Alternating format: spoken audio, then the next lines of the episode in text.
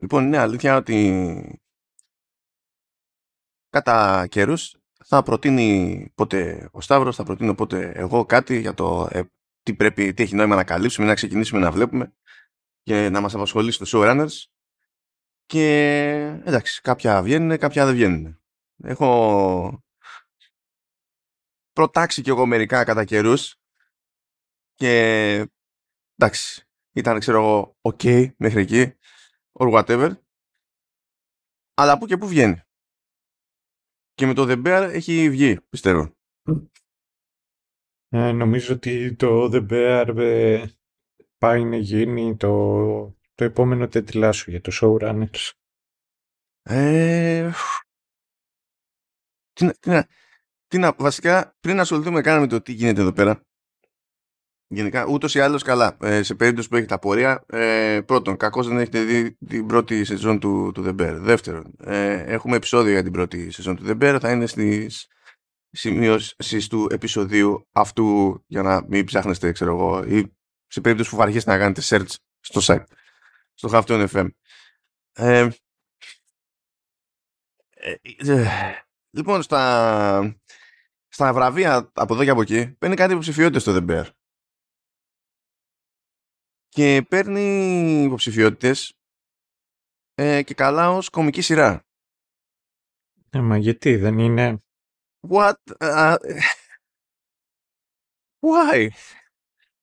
Και εγώ δεν ξέρω.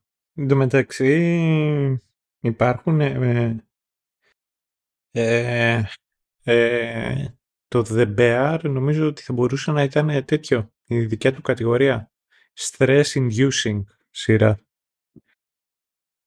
ναι, είναι, είναι ένα επεισόδιο, παιδιά, που είναι για, είναι για Λεξοτανίλ. Ε. Είναι, ισχύει. Ναι, ναι. Ειδικά σε αυτή τη σεζόν, τη δεύτερη, είναι για Λεξοτανίλ. Ναι, ναι, ναι.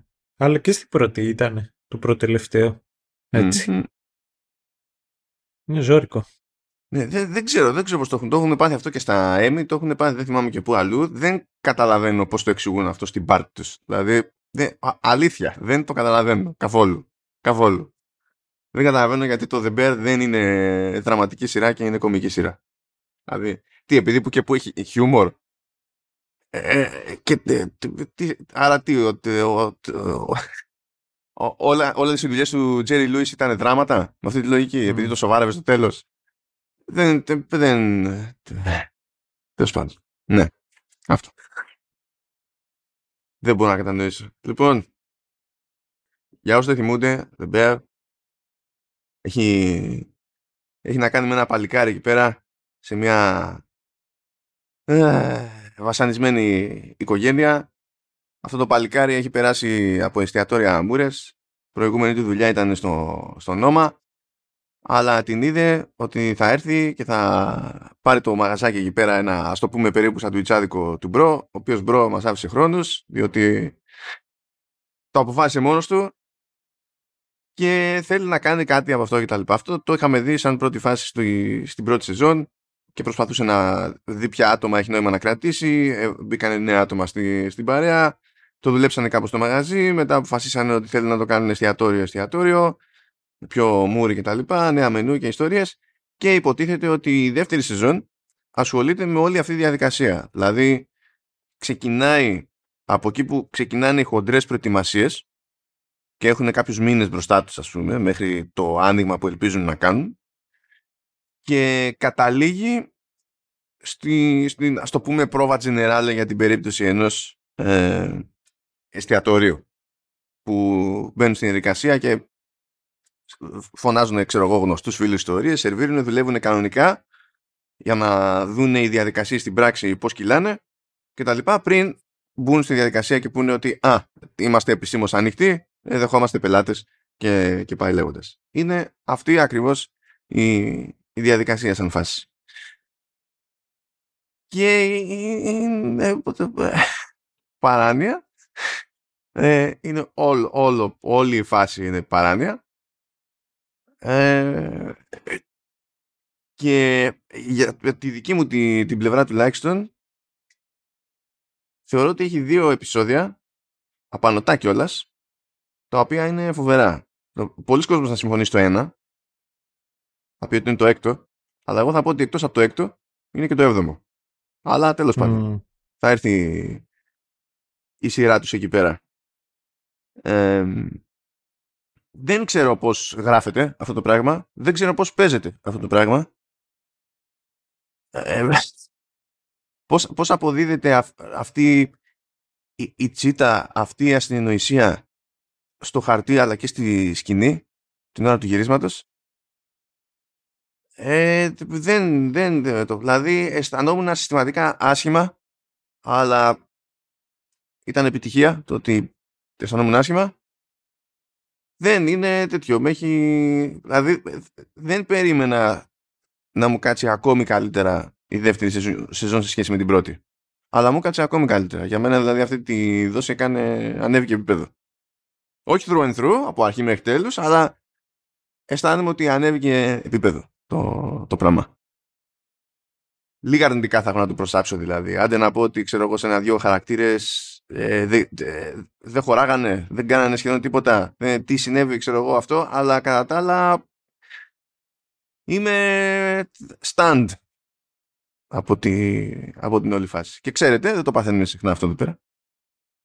Δεν ξέρω τι θα πει ο Σταύρος βασικά, μπορεί να μην είναι stand. Αλλά μείνε μου εγώ, ξέρετε ότι δεν το παθαίνω συνέχεια.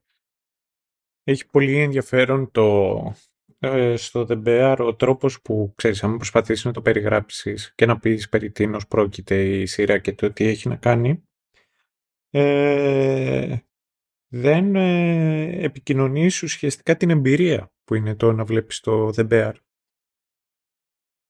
Και προσπαθούσα τέλος πάντων να, να σκεφτώ για ποιο λόγο μου φαίνεται, με, με εκνευρίζει η Σίδνη, Φερρυπίν. Γιατί με, με εκνευρίζει η Σίδνη.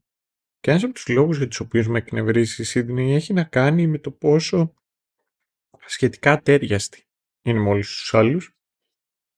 Και κατέληξα το ότι με κάνει και νιώθω έτσι, διότι ως ένα σημείο η Σίδνη ε, παριστάνει το φυσιολογικό μέσα σε, σε ολόκληρη τη σειρά. Είναι μια σειρά που έχει να κάνει με ανθρώπους οι οποίοι δεν είναι καλά ψυχι, ε, δεν είναι ψυχικά υγιείς, έχουν προέλθει από πολύ δύσκολα ε, περιβάλλοντα και πρακτικά προσπαθούν να, να επιβιώσουν. Και προσπαθούν να κάνουν κάποια πράγματα τα οποία είναι φυσιολογικά. Και επειδή αυτό το οποίο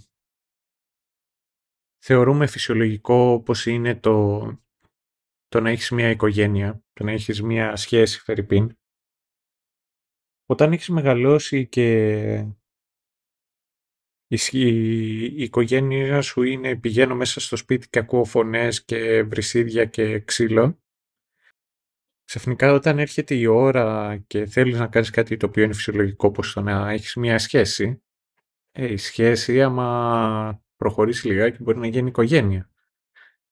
Και η οικογένεια είναι στρες. Γιατί αυτό έχεις μάθει.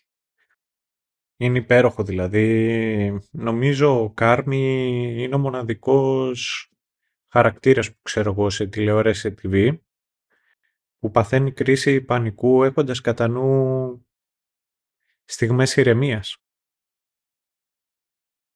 Και αυτό είναι Τα κάτι λέει και το όλα μες στο οποίο- κεφάλι του βασικά. Ναι, Έτσι, και ναι, τα ναι. flashbacks είναι που τα, τα φαίνει όλα μαζί. Και την ηρεμία και την, και την παράνοια. Αλλά είναι πολύ ωραία. Η σειρά είναι πολύ ωραίος ο τρόπος με τον οποίο ε, ε, μεταφέρει και λέει πράγματα με, μέσω του φαγητού. Και γι' αυτό και το έκτο επεισόδιο είναι τόσο ιδιαίτερο, διότι παρουσιάζει το φαγητό με ένα διαφορετικό τρόπο από ότι όλη η υπόλοιπη σειρά. Αλλά είναι μια εμπειρία. Δεν είναι... σε- Εγώ, εγώ δεν το βλέπω κομμωδία, παρότι έχει, ξέρεις, ε, στιγμές οι οποίες είναι τραγελαφικές. Ε, δεν προφανώς. ε. Δηλαδή, είναι αυτό που, που σε πιάνει το νευρικό, το γέλιο, επειδή όλα σου πάνε στραβά. Παιδιά, εδώ κάνουν, φτιάχνουν αστεία TikToks οι, οι Ουκρανοί στρατιώτες. Χαίρομαι πολύ. Παντού υπάρχει τέ- Ναι. τέτοιο. Δηλαδή, οκ. Αλλά υπάρχει μια λογική, υποτίθεται. Πάντως για αυτό που Ναι. είπες για, τη, για την οικογένεια θυμήθηκα από την τελευταία σεζόν του Peaky Blinders μια πρόποση που έκανε ο Τόμι Σέλμπι που λέει ρε παιδί μου to family sometimes it is shelter from the storm sometimes it is the storm itself και μου είχε κάτσει εκείνο και δεν ξέρω τι μπορεί να πει κανένας για το έκτο επεισόδιο αλλά storm ήταν Ναι, ναι, ναι.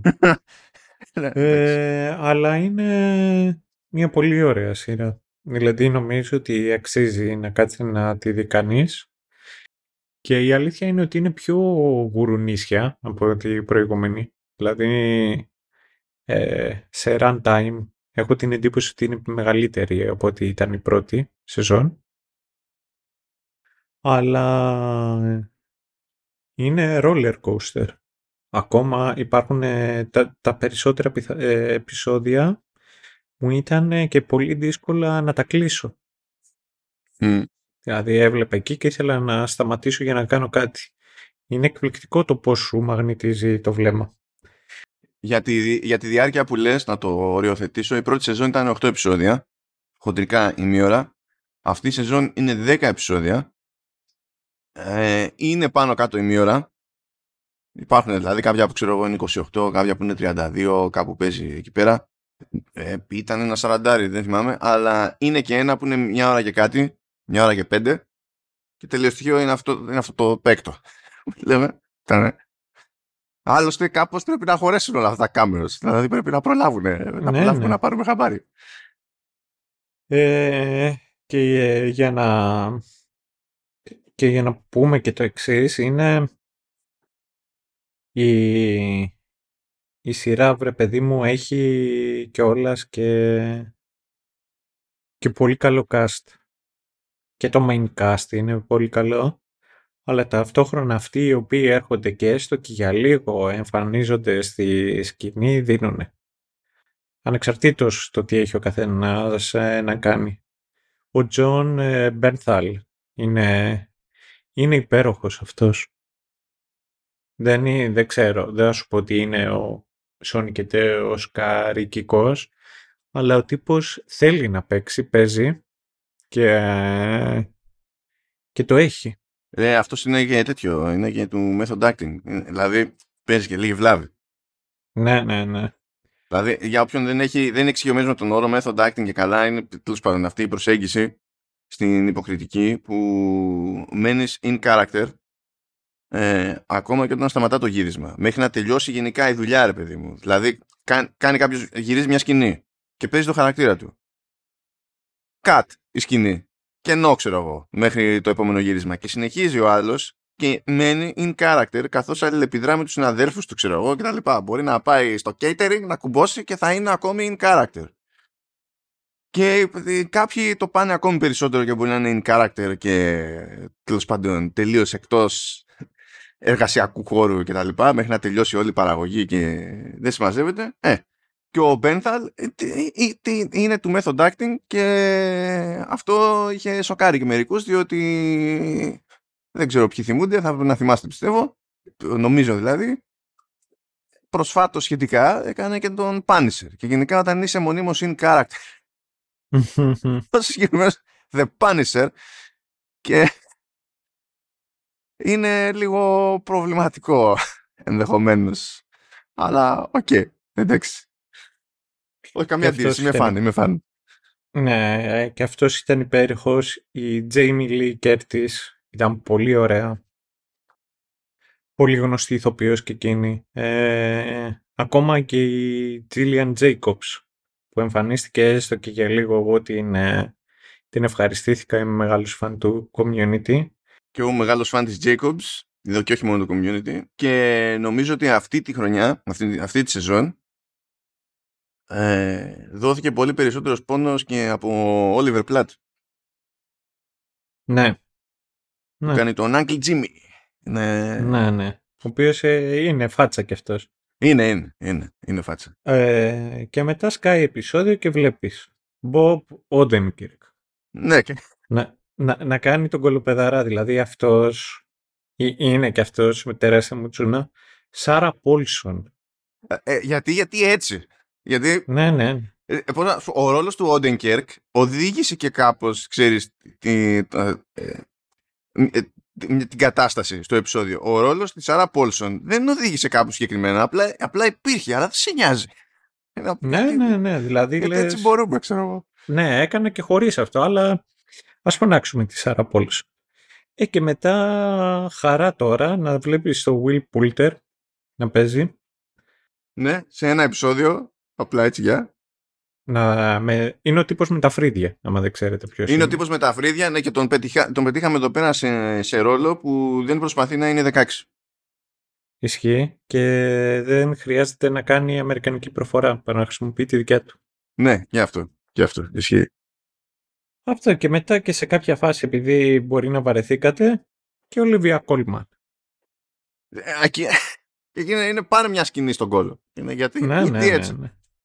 Αυτό, αυτό είναι ρε εσύ, λες και γύρι, δεν ξέρω, παίζει η αλήθεια είναι να είναι και θέμα real estate. Που, ε, απλά τα γυρίσματα, το στούντιο το οποίο γίνεται το The Bear να είναι σε, στο κεφαλοχώρι των, των στούντιων. Από εκεί ξέρεις, εκεί γύρω τριγύρω να, έχουν, να είναι το μοναδικό μέρος που πουλάει καφέ. Και περνάνε οι άλλοι που γυρίζουν, ε, μπες μέσα να παίξεις λιγάκι. Οκ. Αυτά τα κόμπο εμένα μου δείχνουν όμως και την εντύπωση ότι ό- όλοι αυτοί ε, έχουν μίνιμουμ μια κάποια εκτίμηση στο, στο The Bear. Και Ναι, ισχύει. υπάρχουν οι δραματικοί της υπόθεσης αλλά είναι μπλεγμένοι και ίσως γι' αυτό να έχουν μπλέξει τα μπούτια τους τέλος πάντων και στις απανταχού ξέρω εγώ ακαδημίες και τι διάολο είναι είναι μπλεγμένοι διάφοροι κομικοί που δεν παίζουν βέβαια κομικό ρόλο Α, μήπως γι' αυτό μπερδευτήκανε. Ναι, γιατί θα πει, θα διαβάσανε, ξέρεις, το cast σου λέει ακομωδία είναι αυτό και μετά δεν ασχοληθήκαν Μμ. ποτέ. Ε, δηλαδή, πώς να σου πω, και η Jacobs έχει, το, έχει προηγούμενο το, το που ξέρουμε και είναι κωμικό. Δεν έσκασε να παίξει κομμωδία. Ε, εδώ έσκασε ο, ο, ο τέτοιος. Δηλαδή, ο, ο John Mulaney που είναι, είναι stand-up comedian το άτομο. Δεν έπαιξε κομμωδία. Δηλαδή, εκεί μέσα δεν ήταν καθόλου.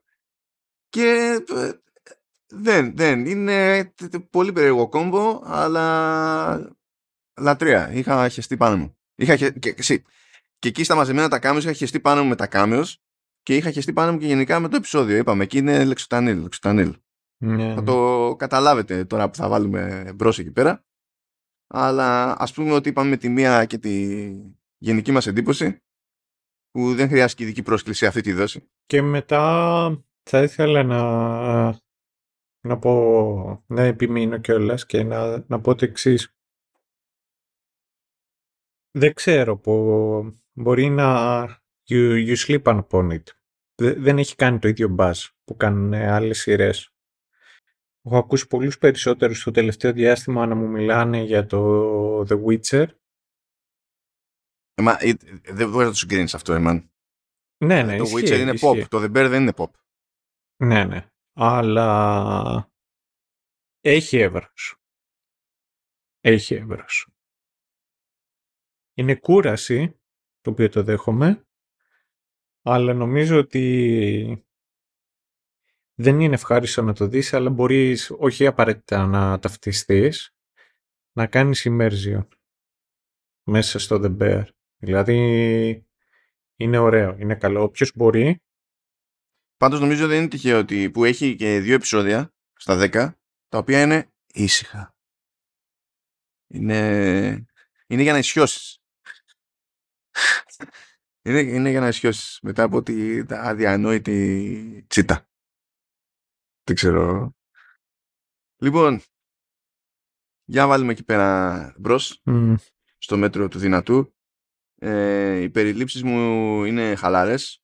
Ε, σε κάποιες περιπτώσεις δεν είχε καν νόημα να κάνω περίληψη. Δηλαδή στο έκτο επεισόδιο η περίληψη μου είναι The Big Oof. Αυτό εκπαράψει μόνο. Κάτι άλλο. Εμένα ήταν ε, The Seven Oofs, γιατί δεν τρώω και ψάρι. Οκ. Και δεν, γιατί θες δεν θες, σε κάποιο βαθμό τα θυμάσαι, οπότε... Ναι, εντάξει. Λοιπόν, ε, πάμε, πάμε.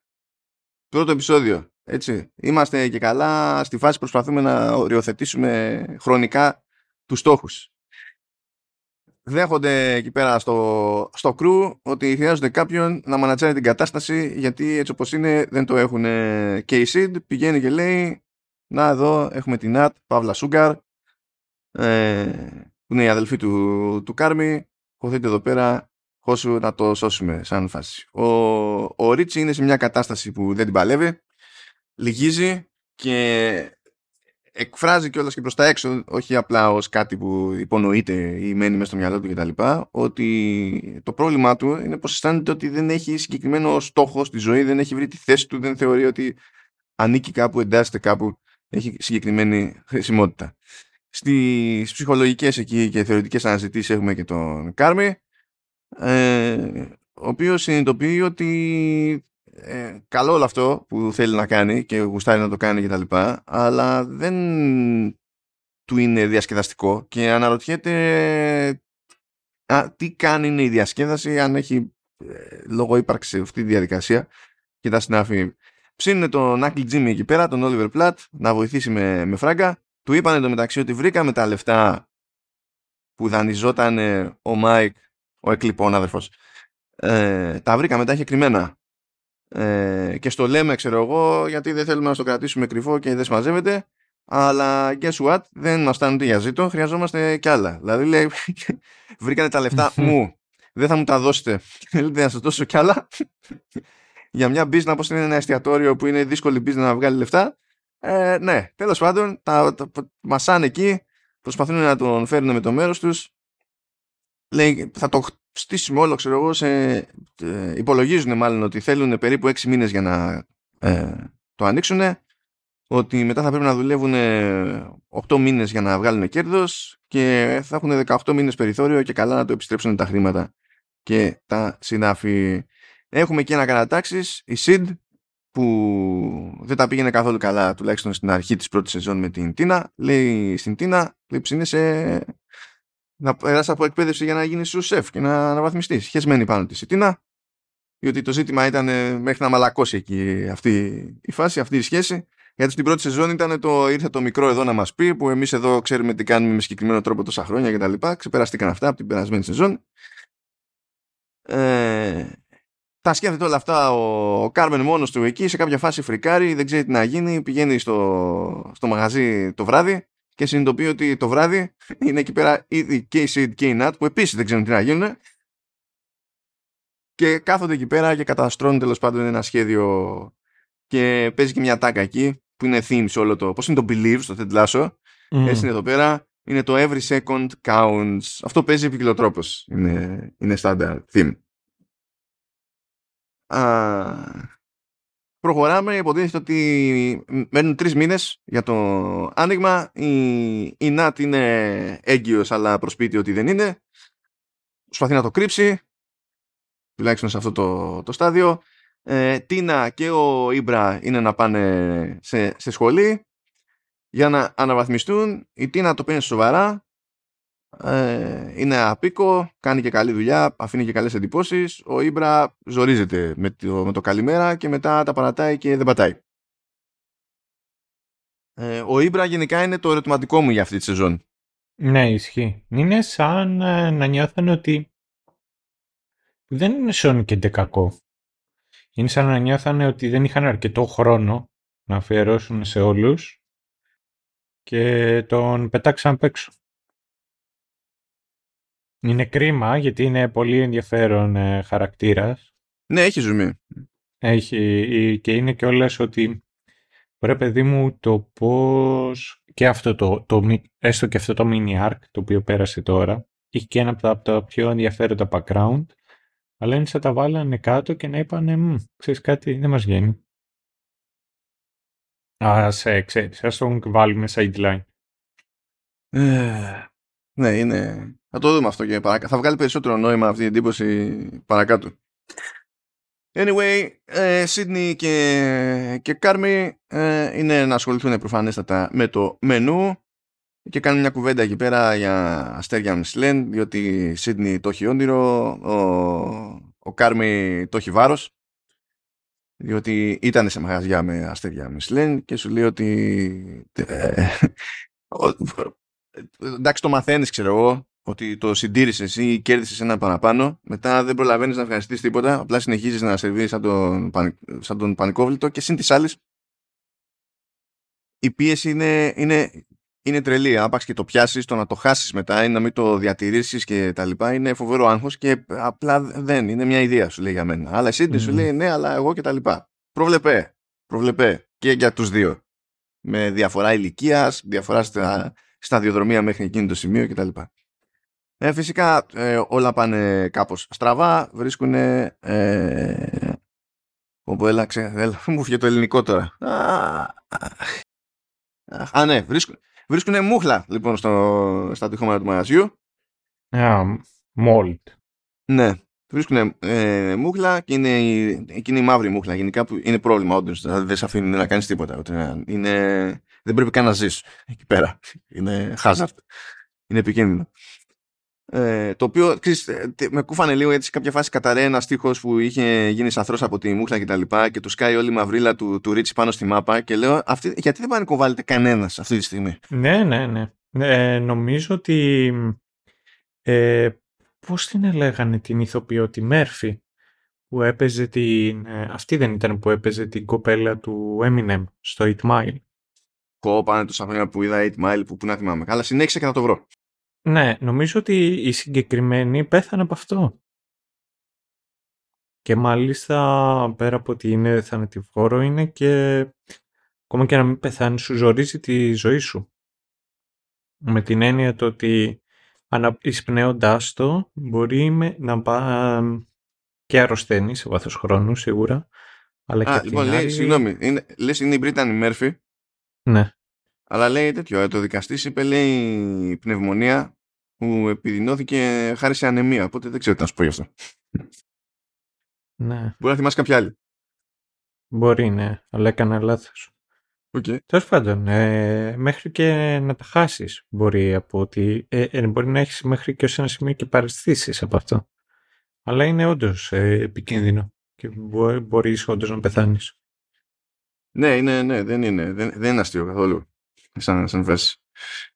Ε, λοιπόν, συνεχάμε εκεί πέρα, στο πράγμα. Ε, βλέπουμε τέτοιο, αρχίζουμε και βλέπουμε από τη μεριά της Σιντ κάποια πράγματα για τη σχέση με τον πατέρα της, που ο πατέρας της προφανώς και έχει την κλασική ανησυχία ότι κάπως πρέπει να σταθεί στα πόδια σου κτλ. Ε, δεν έχω πρόβλημα να μην σταθείς, εγώ θα σε στηρίξω, ok, απλά έχω πρόβλημα να δίνεις τα όλα σου, ας πούμε, κάπου και να είναι προς τη λάθος κατεύθυνση και να ε, ξενερώνεις από τη ζωή σου μετά και τα λοιπά. Τέλος πάντων, παίζει αυτό είναι ένα theme που τρέχει στη, στη σεζόν. Και σε αυτό το επεισόδιο ο Κάρμι έχετε μούρι με μούρι με μια Κλέρ που υποτίθεται ότι ήταν περίπου παλιό αμόρε or something. Ε, τον ζαχαρώνει εκεί πέρα η Κλέρ. Ζητάει το τηλέφωνό του. Ε, κοντοστέκεται λίγο εκεί πέρα καθώς λέει τα νούμερα και από τη μέση και μετά μάλλον δίνει λάθος νούμερα και το κάνει μάλλον επίτηδες. Ναι. Εκεί όταν είπε 555 λέω ή ήταν πολύ τυχερός όταν ε, αγόρασε την κάρτα του WhatsApp από τις κοπέλες στο μέτρο του συντάγματος ή λέει ψέματα. Ε, και φαίνεται ότι έχει αντίληψη τέλος πάντων του Κάρμι και της κατάστασης διότι δήλωνε σίγουρη για το πώς έχει αποφασίσει ο Κάρμι να ονομάσει το εστιατόριο παρότι δεν της το έχει πει. Και ήξερε λοιπόν, θεωρούσε αυτονόητο ότι θα το πει The Bear. Ενώ προηγουμένως ήταν ο αδερφός του έλεγε The Beef. Όχι, ε, Chicago Beef, πώς το λέει. Chicago Beef. Ok. Okay. Προχωράμε. Άσχετη πληροφορία για το Chicago, έπεσα χτες αυτό. Λέει ότι ο Αμερικανικός στρατός στέλνει λέει χειρούργους στο, στο Chicago για να συγκεντρώσουν εμπειρία από, σε θύματα πυροβολισμών. Γιατί, τι έγινε, μειώθηκε ο πληθυσμός στο Detroit και του στέλνει εκεί; Δεν ξέρω, μπορεί στο Detroit να μην έχουν πλέον το budget για τα χειρουργία, να, να έχουν θέμα με τον εξοπλισμό, ξέρω εγώ, και να σου πει πάμε στη Chicago, δεν πειράζει. Next best thing.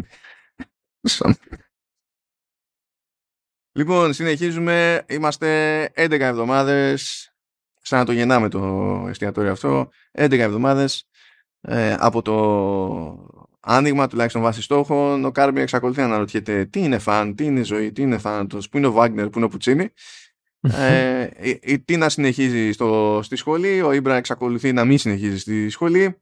Ε, το ζήτημα είναι τέλος πάντων να ε, ε, προκύψει από κάπου έμπνευση για το ρημάδι του μενού. Ε, ψάχνονται εκεί, Κάρμι και Σιντ.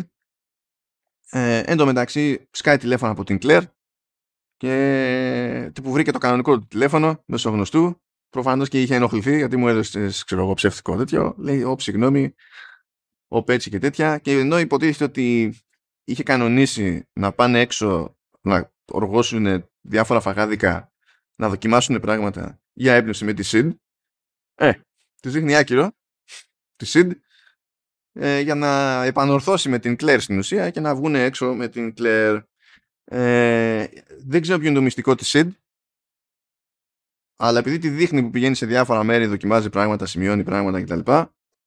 Ε, θέλω να μου πει πώς γίνεται να, να τρώει όλα αυτά που είδα ότι έφαγε σε μια ναι, ναι, ναι, ναι. Διότι ε, φαίνεται χρήσιμο life skill το οποίο δεν έχω.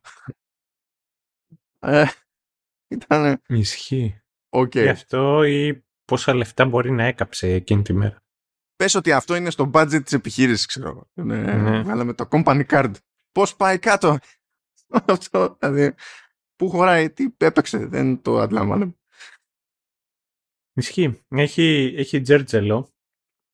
Υπάρχει ένα κανάλι στο YouTube. Ε, νομίζω το Bon Appetit είναι κάποιο από αυτά που έχει τέτοιου είδους ε, ε, σκηνές, δηλαδή best ε, poutine in ε, Montreal, best ε, pizza in New York και βαρά κάτι τέτοιο και σκάνε αυτοί εκεί και έχουν μία-δύο μέρες για να γυρίσουν και σου λένε δεν μπορώ άλλο. Δεν μπορώ να φάω άλλο. Και έχουν μονάχα αυτά τα... Έχουν συνήθως τρία, άντε max τέσσερα μέρη. Και μετά, δεν θυμάμαι αν είναι στο ίδιο κανάλι σε κάποιο άλλο, ξέρεις, σκάει ο άλλος στο Austin, είναι και δύο μέρες, και τρώει σε δέκα διαφορετικά μέρη barbecue. Ωραία φίλε, εντάξει, δηλαδή μετά θα μυρίζεις barbecue sauce και θα, θα, θα σκάει το, το μετατραυματικό σύνδρομο. Ναι, ναι. Uh, ναι, λοιπόν, θα, ναι, κάποιο μυστικό έχει Σιντ. Πάνω εκεί σε αλληλεπιδράσεις με τους ανθρώπους που τη σερβίρουν και τα λοιπά, υποτίθεται ότι γίνονται κάποιες αναφορές εκεί για το πόσο σημαντικό είναι ε, γιατί ξέρουν ότι στείνει εστιατόριο και εκείνοι ε, τη λένε πόσο σημαντικό είναι να έχει καλό συνέτερο. Και είναι στη φάση που τους λέει ότι δεν είμαστε ακριβώς συνέτεροι και τα λοιπά και κοιτάζουν λίγο, ε, λίγο περίεργα και έτσι μας δίνει τη σειρά να, να καταλάβουμε ότι υπάρχει κάποια ανισορροπία που στην αρχή δεν ένοιαζε την Σιντ αλλά όσο προχωράει την νοιάζει περισσότερο και σφίγγεται. Ε, εν τω μεταξύ ψάχνουν εκεί να προσλάβουν άτομα, δεν υπάρχει ιδιαίτερο ενδιαφέρον. Ε, τόσο πατριωτικά το πήρε η Seed που δοκίμασε να κάνει και τέτοιο. να τη στήσει ε, εκεί που κάνουν διάλειμμα η κουζιναρέ από άλλο ναι, εστιατόριο ναι, και να προσπαθήσει. ναι. ναι, και του σκάει, σκάει σε κάποια φάση σε λέει πλάκα κάνει. Μου λέει πλάκα κάνεις. αυτή τη στιγμή. Σκοπήγε. Ξέρω εγώ, οκ. Okay. Ε, και αφού κάνει όλο αυτό το πέρα δόθε σε κάποια φάση επιστρέφει εκεί στο, στο γιαπί, πώς να το πάω αυτό το πράγμα και συνειδητοποιεί ότι είναι και άλλοι εκεί και έχουν ρίξει τους τοίχους και τρώει σήμα γιατί σου λέει ότι ok okay, αφού έπρεπε να ρίξετε τους τοίχους γιατί είναι η φάση με τη μούχλα, μπράβο αλλά δεν με ειδοποίησε κανένας, δεν μου λέτε τίποτα ξέρω εγώ και τα λοιπά. Αισθάνεται ότι είναι στην απέξω. Και άλλο time jump στο τέταρτο επεισόδιο πηγαίνουμε από τις 11 εβδομάδες μέχρι το άνοιγμα στις 7 εβδομάδες στο άνοιγμα και εδώ έχουμε ένα ωραιότατο ήσυχο επεισόδιο διότι παίρνει εκεί από το company budget ο Μάρκος και πηγαίνει στην Κοπενχάγη ε, για να εκπαιδευτεί περαιτέρω σε θέματα αρτοζαχαροπλαστικής. Και εκεί πέρα είναι που σκάει και ο Will Poulter. Και η αόρατη γάτα και όλα την κάτα. Ισχύει. Ε, υποτίθεται ότι τέλος πάντων αυτό είναι λίγο περίεργο το επεισόδιο στην εξήγηση, διότι αν τα βάλουμε κάτω, δεν γίνεται τίποτα. Ως προς τη μεγάλη εικόνα. Παρ' όλα αυτά, το επεισόδιο λειτουργεί διότι έχει ως στόχο και πιστεύω ότι το πετυχαίνει ε, να σε βάλει να εκτιμήσεις τη, τη διαδικασία αλλά και τη διαφορετικότητα γιατί όλο αυτό τώρα η Κοπενχάγη είναι εξωγήινος προορισμός για το, για το Μάρκος και για κάποιον που τέλος πάντων έχει συνηθίσει το Σικάγο σαν, σαν φάση. Ε, παράλληλα είναι, έχει και ένα συμβολικό χαρακτήρα ε, σε δύο μπάντες. Ε, η μία μπάντα είναι εμφανής τέλος πάντων ότι λειτουργεί συμβολικά ε, διότι εκεί προς το τέλος του επεισοδίου ε, προχωράει αυτός μέσα στη νύχτα ξέρω εγώ στο, στο δρόμο και ακούει κάποιον που ζητάει βοήθεια και έχει τσακιστεί ένας με ένα τέτοιο με ένα ποδήλατο και, το, και τον βοηθάει. Γιατί είχε παγιδευτεί είχε τσικαριστεί κάπως περίεργα και ο τυπάς πριν πάρει το, το ποδήλατο και σηκωθεί και φύγει ε, ενώ δεν μιλάνε για ακριβώς δηλαδή ξέρει ο Βανός ξέρει αγγλικά αλλά δεν πάνε να του πιάσει και κουβέντα ε, τον αγκαλιάζει και μετά σηκώνεται και φεύγει. Ε, υπάρχει όμως και άλλος τέλος πάντων συμβολισμός που στην ουσία βγαίνει παρακάτω ε, το καταλαβαίνουμε σε άλλο επεισόδιο επειδή διευκρινίζεται ότι ε, στο ίδιο μέρος σε σκάφος τέλος πάντων που ήταν φιλοξενούμενος ο Μάρκος εκεί ήταν φιλοξενούμενος προηγουμένως και ο ε, παλαιότερα δηλαδή ο, ο Κάρμι και, εκείν, και εκείνος είχε ως οδηγία τέλος πάντων να ταΐζει τη γάτα η οποία γάτα δεν του εμφανιζόταν ποτέ, εξού και η αόρατη γάτα. Δηλαδή, προφανώς υπήρχε γάτα, προφανώς έρχονταν και έτρωγε η γάτα, ξέρω εγώ, ότι είναι, της το φαγητό, αλλά δεν εμφανιζόταν ποτέ μπροστά στον ένικο, ρε παιδί μου, και κάτι τέτοια. Οπότε, αυτό το κομμάτι που περνάει ο Μάρκος είναι επίσης κάτι το οποίο έχει περάσει και ο ίδιος ο Κάρμι σαν διαδικασία. Και εντάξει, αυτό μπορούμε να το ερμηνεύσουμε ποικιλοτρόπως και ως ε, ε, πιο τέλος πάντων απτή εκτίμηση και εμπιστοσύνη του Κάρμι προς τον Μάρκους. Γιατί στην τελική έβαλε γνωριμίες και τα λοιπά για να γίνει όλο αυτό. Ε, και την ιδέα ότι ε, αυτή η ευκαιρία που είχε κάποτε ο Κάρμι τέλος πάντων είναι μια ευκαιρία που ταιριάζει και στον Μάρκους ο οποίος ξεκίνησε ε, με προσωπικό του σκάλαμα να φτιάξει ντόνα της προκοπής και έδινε, έδινε, έδινε, έδινε και φαινόταν ότι τον έτρωγε, παιδί μου, και τον ένοιαζε στην πρώτη σεζόν. Οπότε, παπ, εδώ έχει την ευκαιρία να πάει σε άλλο επίπεδο. Εμένα μου άρεσε αυτό το, το επεισόδιο. Παρότι στην ναι, ουσία ναι. δεν γίνονται, δεν γίνονται όντως staff. Όχι, αλλά ταυτόχρονα ήταν, ξέρεις, ήταν. Σου έδειξε, σου έδειξε ως ένα σημείο και την ομορφιά της μαγειρικής, του, της τέχνης και της χημίας η οποία χρειάζεται, χρειάζεσαι γνώσεις πάνω σε αυτό για να το πετύχεις, ήταν διαφορετικό από τα... ήταν πιο ήρεμο σε ένα σημείο και μετά ήταν και ωραίος ο τρόπος με τον οποίο λειτουργούσε ο Πόλτε. Μιλούσε, εξηγούσε αυτά τα οποία έκανε, συμφωνούσε, διαφωνούσε. Ήταν και ωραίος ο τρόπος και μετά αρκετά υγιής σε σύγκριση με όλα τα υπόλοιπα τα οποία έχουμε δει στο The Bear. Παρότι όταν εξηγούσε το, τη δική του την προϊστορία ο... Κάτσε, κάτσε να δω κιόλας τέτοιο για το... Ναι, Λούκα, λοιπόν, ήταν ο χαρακτήρας του, λέγεται Λούκα, ναι, ναι. ο χαρακτήρας του Πούλτερ. Ε, έλεγε και εκείνος ότι ξεκίνησε αλλαντάλλον.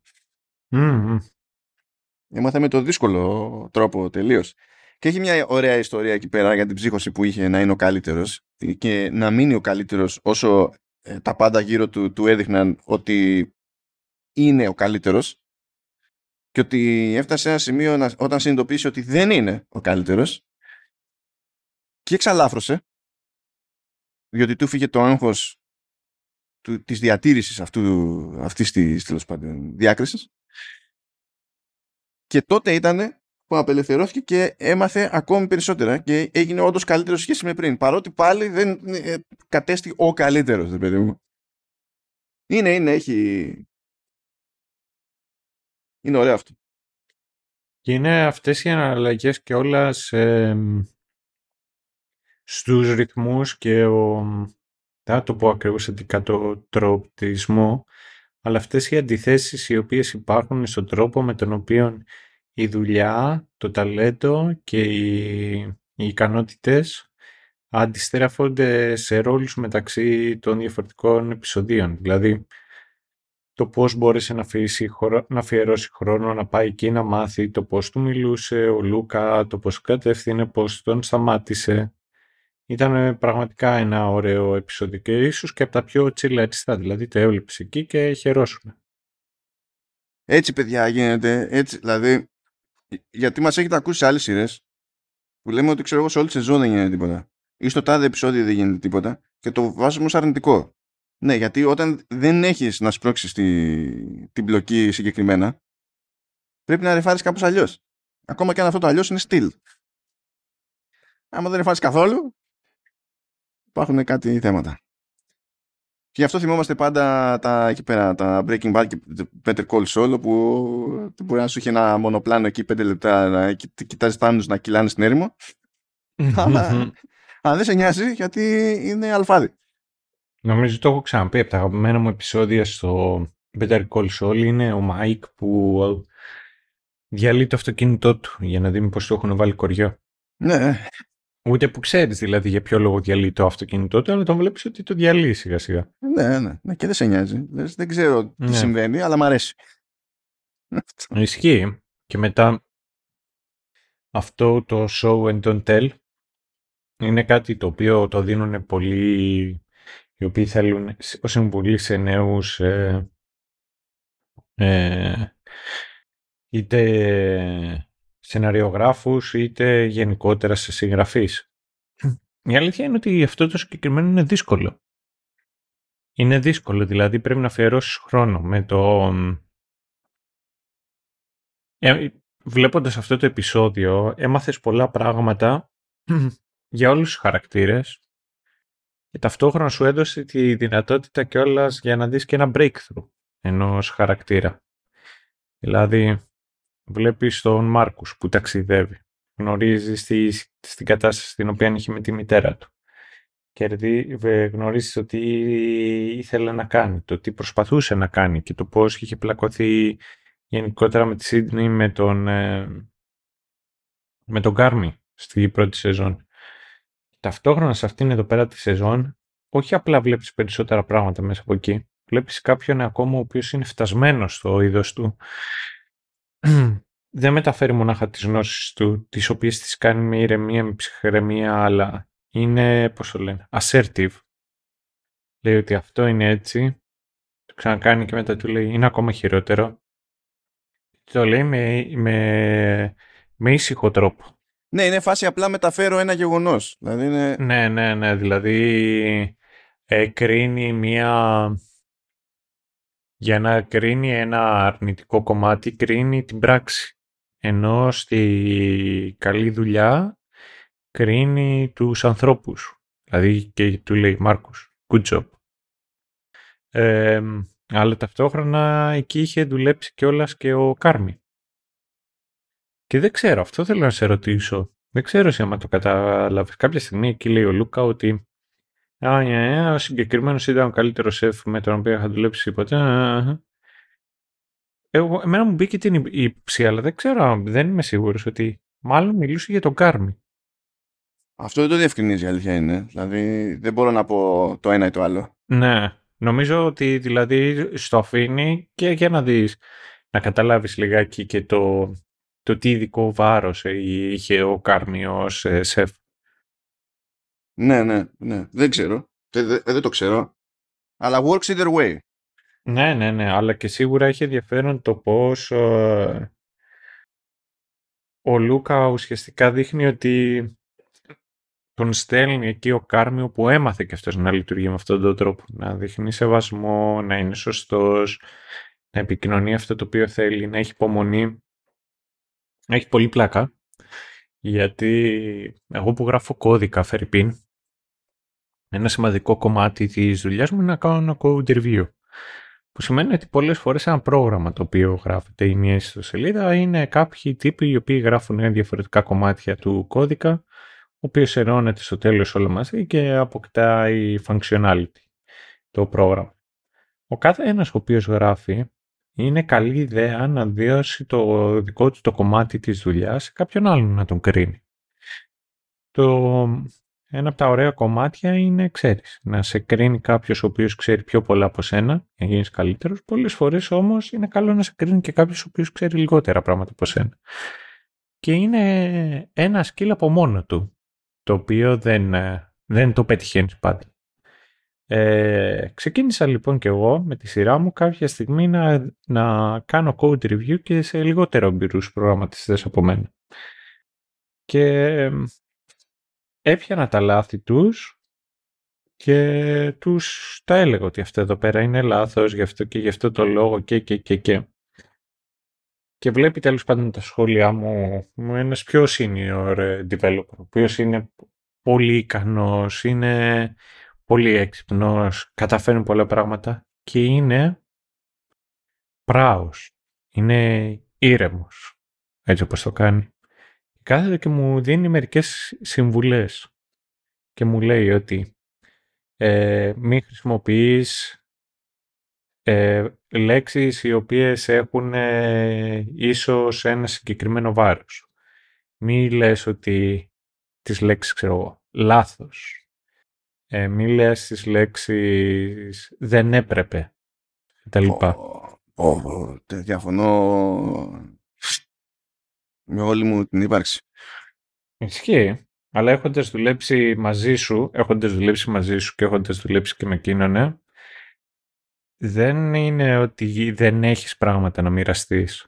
Είναι ότι πολλές φορές δεν ε, έχεις και εσύ όπως και εγώ δεν έχω την υπομονή να το περάσεις όλο αυτό. Ναι, αυτό είναι άλλο, αυτό είναι άλλο πρόβλημα. Δεν είναι το, το εκφραστικό όμως. Ναι. Γιατί και τώρα που λέγαμε για την περίπτωση του Λούκα, ας πούμε, του έλεγε. Δηλαδή, δεν απέφευγε τι, τι, τις αρνητικές έννοιες. Δηλαδή, του έλεγε στην ψύχρα, τώρα το κάνεις χειρότερο. Ναι, ναι, ναι. Όχι, αυτό δεν είναι κακό να το πεις. Απλά του έλεγε ήρεμα. Σου λέει είναι ότι πρέπει. Δεν, δεν είναι ο άλλος ένας special snowflake, το οποίο όλη του η ζωή θα πρέπει να είναι η επιβράβευση θα πρέπει να είσαι to the point και να μην αφήνεις σε κανέ, κανένα περιθώριο το, το ξέρεις. Να μην ε, αντιληφθεί ο άλλος ποια είναι αυτό το οποίο πραγματικά πιστεύεις. Που, αυτό είναι το assertiveness. Να λες αυτό ακριβώς το οποίο θέλεις χωρίς περιθώρια ο άλλος να μην το καταλάβει. Ναι, όταν πρέπει, όταν πρέπει να αποφύγεις ό, όλες τις πιθανώς αρνητικά φορτισμένες έννοιες όμως και καταλήγεις και ε, πέφτεις σε περίφραση, δεν είσαι ούτε ξεκάθαρος, ούτε γρήγορος, ούτε. Ισχύει. Αλλά αυτό το οποίο λέει και εκεί συμφωνώ εγώ πάνω σε αυτό είναι ότι έχεις να κάνεις με παιδιά πολλές φορές και πρέπει να του βλέπεις. Για σένα μπορεί να είναι κάτι το αυτονόητο, αλλά αυτά είναι μικρά παιδιά που για πρώτη φορά προσπαθούν να μάθουν πώς να πάρουν ένα ένα μπουκάλι με νερό και να γεμίσουν ένα ποτήρι. Ναι, θα το κάνουν λάθος. Ναι, θα τα κάνουν όλα χάλια και θα πρέπει να μαζέψεις. Αλλά πρέπει να έχεις την υπομονή και να κάθεσαι μαζί ξανά και ξανά και ξανά και ξανά και ξανά να κάθεσαι να το κάνεις. Να τους καθοδηγείς και να τους λες αυτό είναι σωστό, αυτό είναι λάθος. Αλλά δεν πρέπει ποτέ σε κανένα σημείο να στοχεύσεις τον άνθρωπο για να του πεις είσαι λάθος σε αυτό το οποίο κάνεις δεν είναι σωστό. Και αυτό πάλι μπορείς να το πεις με πιο ωραίο τρόπο. Αντιλαμβάνουμε το τι πας να κάνεις εκεί. Ιδανικά όμως θέλοντας να πετύχεις αυτό το σημείο θα ήταν μια καλή ιδέα να το προσεγγίσεις με αυτόν τον τρόπο. Δεν λειτουργεί πάντα. Και να σου πω την αλήθεια δεν λειτουργεί και με όλους τους ανθρώπους. Μα αυτό είναι άλλο ένα θέμα επίσης. Ναι. Εγώ, φερειπείν, είμαι ok με ένα είδος, ε, πώς να σου πω, δικτατορίας. Να γυρίσει ο άλλος να μου πει, κάντο. Και του πω γιατί. Γι' αυτό το λόγο. Και του πω, οκ, δεν έχω πρόβλημα να κάτσω να το κάνω και αυτό. Ε, η αλήθεια είναι όμως ότι προτιμώ και εμένα μου λείπει αυτό σαν skill. Και ξέρεις, προσπαθώ να το καλλιεργήσω και αυτό. Συνειδητοποιώ ότι ξέρεις κάτι είναι ωραίο να είσαι ευχάριστος και είναι ωραίο το, όχι να είσαι ευχάριστος, fake, αλλά είναι ωραίο να μην είσαι judgmental. να είσαι πράος, να είσαι ήρεμος, να, τα, να μεταφέρεις αυτό το οποίο θέλεις με μια ψυχραιμία. Yeah, και αυτό, όλα, αυτά, όλα αυτά είναι ρευστά. Δηλαδή, γι' αυτό ναι, και ναι. αν είμαι σε κάτι κατά, είναι στην ιδέα ότι η αβ γ προσέγγιση ε, είναι super duper αξιόπιστη, λειτουργεί οριζοντίως ή καθέτος και άρα αυτή πρέπει να είναι και κάθε παρέκκληση από αυτή την προσέγγιση ε, σημαίνει ότι κάνεις κάτι στραβά. αυτό δεν μπορώ να το, να το συλλάβω και γι' αυτό δεν, δεν κάνω και για corporate. Ξέρεις, ε, είναι μια, λέξη, είναι μια φράση που την άκουσα και μου άρεσε πάρα πολύ. Την είδα σε ένα συνέδριο που είχα παρακολουθήσει. Ε, λέει «There is no silver bullet». Ναι, ναι, ναι. Ναι, και μου, μου άρεσε πολύ αυτή η φράση και λέω σκατά να μην την ξέρω τόσα χρόνια να τη χρησιμοποιώ. Ότι τίποτα δεν είναι πανάκια, ρε παιδί μου, κτλ. Ναι, δηλαδή, ναι. αυτό μου θυμίζει ένα φεγγάρι που τέλος πάντων είχε ε, παίξει ένα πιλωτικό πρόγραμμα ε, στη Dixons στη Νορβηγία. Και ήταν ένα σύστημα τέλος πάντων που λεγόταν Fives, γιατί είχε πέντε στάδια. Και με βάση αυτό στηνόταν η επικοινωνία με τον πελάτη. Πώς θα το προσεγγίσεις, πώς θα κάνεις το άνοιγμα, ξέρω εγώ και τέτοια. Και είχαν κάποια πράγματα αδιανόητα που με το που τάκουγες, με το που τάκουγες, ήξερες ότι στην Ελλάδα δεν πρόκειται να λειτουργήσουν. Γιατί δεν είναι η ίδια η νοοτροπία, δηλαδή ούτε, ούτε κατά προσέγγιση. Και την είχαν δει όμως οι Dixon στην Ελλάδα τότε ότι μας διάλεξαν να κάνουμε και εμείς πιλωτικά ρε παιδί, με αυτό το σύστημα για να δούμε τι θα παίξει. Και όταν έχεις να κάνεις με managers που το ζήτημά τους δεν είναι το management το ζήτημά τους είναι να πιάσουν στόχο μπας και τους κάτσει προαγωγή ε, το μόνο που καταλάβανε εδώ πέρα είναι ότι πρέπει να το κάνουμε να λειτουργήσει. Λοιπόν από τις φοβερές ιδέες που παίζανε ε, είναι να έχει ο κάθε υπάλληλος στην τσέπη ένα μπαλάκι που να γράφει fives πάνω και όταν ακούει κάποιος συνάδελφο γελάω, του... Γελάω γιατί την έχω ξακούσει αυτή την ιστορία και κάθε φορά που την ακούω δεν, δεν μπορώ να πιστέψω στον παραλογισμό. Ε, ναι, όχι, είναι ένα above and beyond αυτό. Και κάθε φορά λέει που θα ακούν κάποιον άλλο συνάδελφο να μην ακολουθεί σωστά τα πέντε βήματα την ώρα που μιλάει με πελάτη να του πετάει το μπαλάκι κυριολεκτικά. Δηλαδή, κάποιος είπε ότι θα βάλει έναν υπάλληλο υποσυνθήκη να χτυπάει εξ αποστάσεω με μπαλάκι τον συνάδελφό του την ώρα που ο συνάδελφός του έχει παρεδώσει με πελάτη. Λέω, παιδιά, είστε εγκεφαλικά νεκροί. Εδώ το μόνο που θα καταφέρουμε έτσι και το κάνουμε αυτό στην Ελλάδα είναι να ξεκινήσει καυγάς. Δηλαδή είναι, είναι, στα, είναι σταταράκι. Αυτό το, το, δεν, δεν θέλει καν τέτοιο. Προσπάθησαν να τα επιβάλλουν όλα αυτά. Φυσικά το προσωπικό πήγε κόντρα και ακόμη και στα βασικά, ακόμη και στον τρόπο τον οποίο χαιρετάς στην, στην αρχή της αλληλεπίδρασης τον πελάτη, με τη μία απέτυχαν, διότι πήρανε τη φράση που λειτουργούσε στα νορβηγικά και φυσικά ακουγόταν ηλίθια στα ελληνικά και το, αυτό που καταφέρανε είναι τουλάχιστον τις μισές φορές ο πελάτης να, το να, να απαντά στο, στον υπάλληλο με ηρωνία. Και με τη μία έχεις ξεκινήσει στραβά. Ποιος ήταν ο χαιρετισμός; Ήταν, ε, ε, ε, τι σας φέρνει στο κατάστημα μας σήμερα; Και άκουγες το οτιδήποτε. Μπορεί να ακούγεται άκακο αυτό, αλλά άκουγες το οτιδήποτε. Ε, η μυρωδιά από κοψίδια, ο αέρας, τα νεύρα μου, δηλαδή αυτό. Αλλά από τα αγαπημένα μου που είχαν ήταν, ήταν ότι φανταζόντουσαν ότι θα, ήταν φοβερή η τεχνική πώληση ε, για τις επεκτάσεις εγγύησης. Να ρωτάς με τη μία, δηλαδή με την πρώτη ευκαιρία να ρωτάς τον άλλο, είστε πελάτης του τάδε πρόγραμματος επέκταση εγγύησης που έχουμε; Ε, ή μάλλον όχι ψέματα, είστε πε, πελάτης του τάδε και χρησιμοποιούσαν το brand χωρίς να λένε ότι είναι ε, επέκταση εγγύησης. Απλά είχαν το όνομα, ρε παιδί μου, του προγράμματος. Και άμα ο άλλος έλεγε όχι, τι είναι αυτό, αυτό που, που ζητούσαν από τον υπάλληλο ήταν να γυρίσει και να πει στον πελάτη θα σας πω μετά. Ναι, κατευθείαν. Πίεση. Mm. κατευθείαν πίεση. Δηλαδή σου κάνω μια ερώτηση. Μου πετάς κάτι που δεν ξέρω. Σου κάνω μια ερώτηση και στην ουσία αρνείσαι να μου απαντήσεις. Ε, και α, ναι, μπορεί αυτό να λειτουργήσει στην Νορβηγία. Δεν σημαίνει ότι θα λειτουργήσει στην Ελλάδα. Και το να μην λειτουργήσει στην Ελλάδα δεν σημαίνει ότι η Ελλάδα απέτυχε. Σημαίνει ότι δεν είναι Νορβηγία. Ναι, ναι. Αλλά νομίζω ότι αυτό είναι σαφές από πριν ότι η Ελλάδα είναι η Νορβηγία. Δεν ξέρω γιατί είναι debatable σε κάποια πράγματα. Ναι, ε, επίσης το ότι διαλέγουν τη, το υποκατάστημά σου να πειραματιστούν με κάτι δεν σημαίνει ότι είσαι το πιο super duper κατάστημα. Συνήθως συμβαίνει το ανάποδο. Δεν ξέρω τι θες να πεις. Δεν ξέρω τι θες να πεις. Για τα, για τα, για τα, τέτοια, για τα market experiments στην Ελλάδα που έχουν ξεκινήσει από τη Θεσσαλονίκη πριν γίνουν στη, στην Αθήνα. Δεν ξέρω πού το πας, αλλά ακούγεται επικίνδυνο. Ε, ναι, που λέτε, ναι, αυτό. Οπότε, εκεί, εκεί η αγκύλωση είναι που, γιατί έχω, έχω περάσει και από σεμινάρια και τα λοιπά, ας πούμε, που λένε για το, σου λένε στην ψύχρα και φαίνεται αυτό, δηλαδή όταν βλέπεις δελτία τύπου και τα λοιπά, κάνει μπαμ ότι είναι αυτής της λογικής.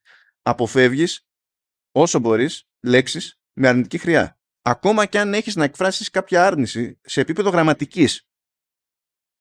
Έτσι. δηλαδή, αν μπορείς να αποφύγεις την άρνηση στη γραμματική σου, άρα πρέπει να πεις κάτι μέσω λαμίας και να είναι παπάντζα, πρέπει να το κάνεις. Να πεις, παιδιά, δεν είναι δουλειά αυτή. Δεν είναι δουλειά, γιατί δυσκολεύουμε τη συνεννόηση. Πριν ασχοληθούμε με το αν τραβάει κανένα ζόρι και τέτοια. No, no, τσουρέκια. Είναι... Τέλος πάντων. Θα κοιτάξω κιλά εδώ πέρα, πιστεύω. Καλά είναι. Μπορούμε να προχωρήσουμε.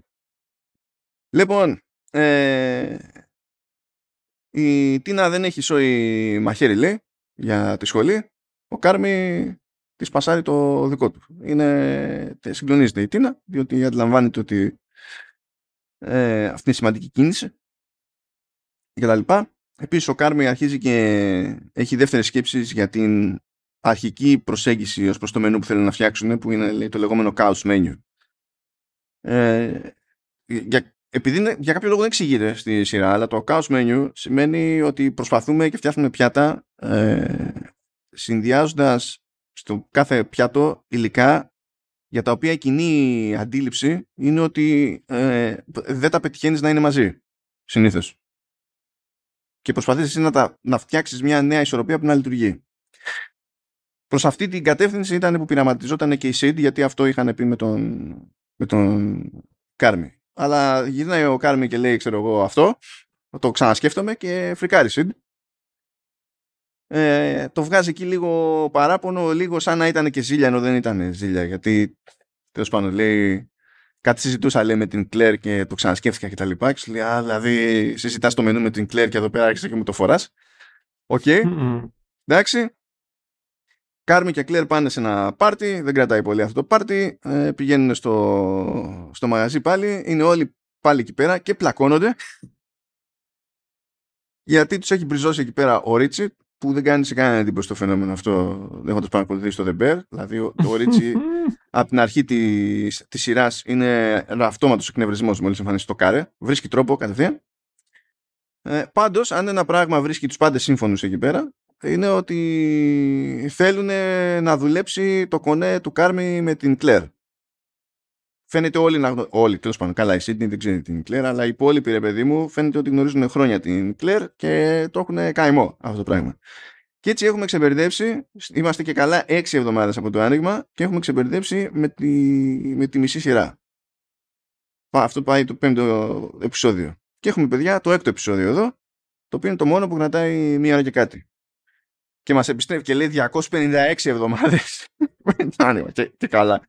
Γιατί είναι χρόνια πίσω και είναι σε φάση που υποτίθεται ότι μαζεύεται η οικογένεια του, του Κάρμε ε, και είναι ένα event έτσι όπως το κάνουν και σημαίνει και συγκεκριμένο φαΐ. Δηλαδή πάνε ξέρω εγώ κάνουν τα λεγόμενα ε, ε, The Seven Fishes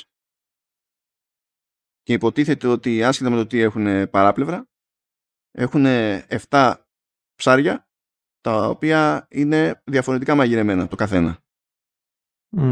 Και αυτό έχει μια συμβολική βαρύτητα για τους Ιταλικής ε, καταγωγής Αμερικάντους κτλ και το τηρούν και πάει λέγοντας. Ε, υποτίθεται ότι συνήθως δεν πατάει το πόδι του εκεί πέρα ο Κάρμι, αλλά αυτή τη φορά το έκανε το ψυχικό και είμαστε στη φάση που ακόμη ζει ο αδερφός του ο Μάικ. Εδώ είναι που σκάει και είναι ο Μπομπ Όντενκερκ και είναι τέλος πάντων ε, ε, ε, εμένα μου δόθηκε εντύπωση ότι είναι το νέο αμόρε της μάνας, της Ντόνα, που είναι η Jamie Lee Curtis. Αλλά τώρα είναι δεν είναι, στην πράξη δεν έχει συγκλονιστική διαφορά. Είναι πάνω κάτω σαν να ήταν εγώ την εντύπωση ότι είναι λιγάκι on-off. Δηλαδή κάτι ότι είχε γίνει και ότι τώρα δεν είναι μαζί, αλλά μπορεί να ξανάνε και κάτι τέτοια. Και ότι τόσο πρέπει να είναι κάτι συνέτερος, κάτι τέτοιο με τον... ε, Με τον Jimmy. Ναι, ναι, με το Σίσερ. Είναι και ο, και ο Jimmy εκεί πέρα, με τη... Ήταν με τη σύζυγο νομίζω. Ε, ε, τε- μαθαίνουμε ότι υπάρχουν και άλλοι fuck, Μμ. which is nice. Και μ' αρέσει... Ε, ναι, τέλος πάντων. Υπάρχουν όχι μόνο και άλλοι Φακ, υπάρχουν και, και άλλα αδέλφια, διότι είναι, εμείς ξέραμε για τον Κάρμι, τον Μάικ και ξέραμε και την Νατ. Αλλά σκάει και η Μισελ Μπερζάτο που είναι η Σάρα Πόλσον. Ναι, η οποία είναι ξαδέρφη. Α, είναι ξαδέρφη. Ωραία. Είναι τέτοιο. Απλό ονόμαστε. Γενικά είναι ένα Under the Way παίζει εκεί πέρα με το, με το σόι. Ναι, ναι, είναι όλο το σόι. Ε, Οκ. Τι, τι, άλλο, τι άλλο έχουμε εδώ πέρα; Έχουμε τον Τζον Μουλένι, ο οποίος είναι το, ε, το αμόρε της Μισελ παύλα Σάρα Πόλσον.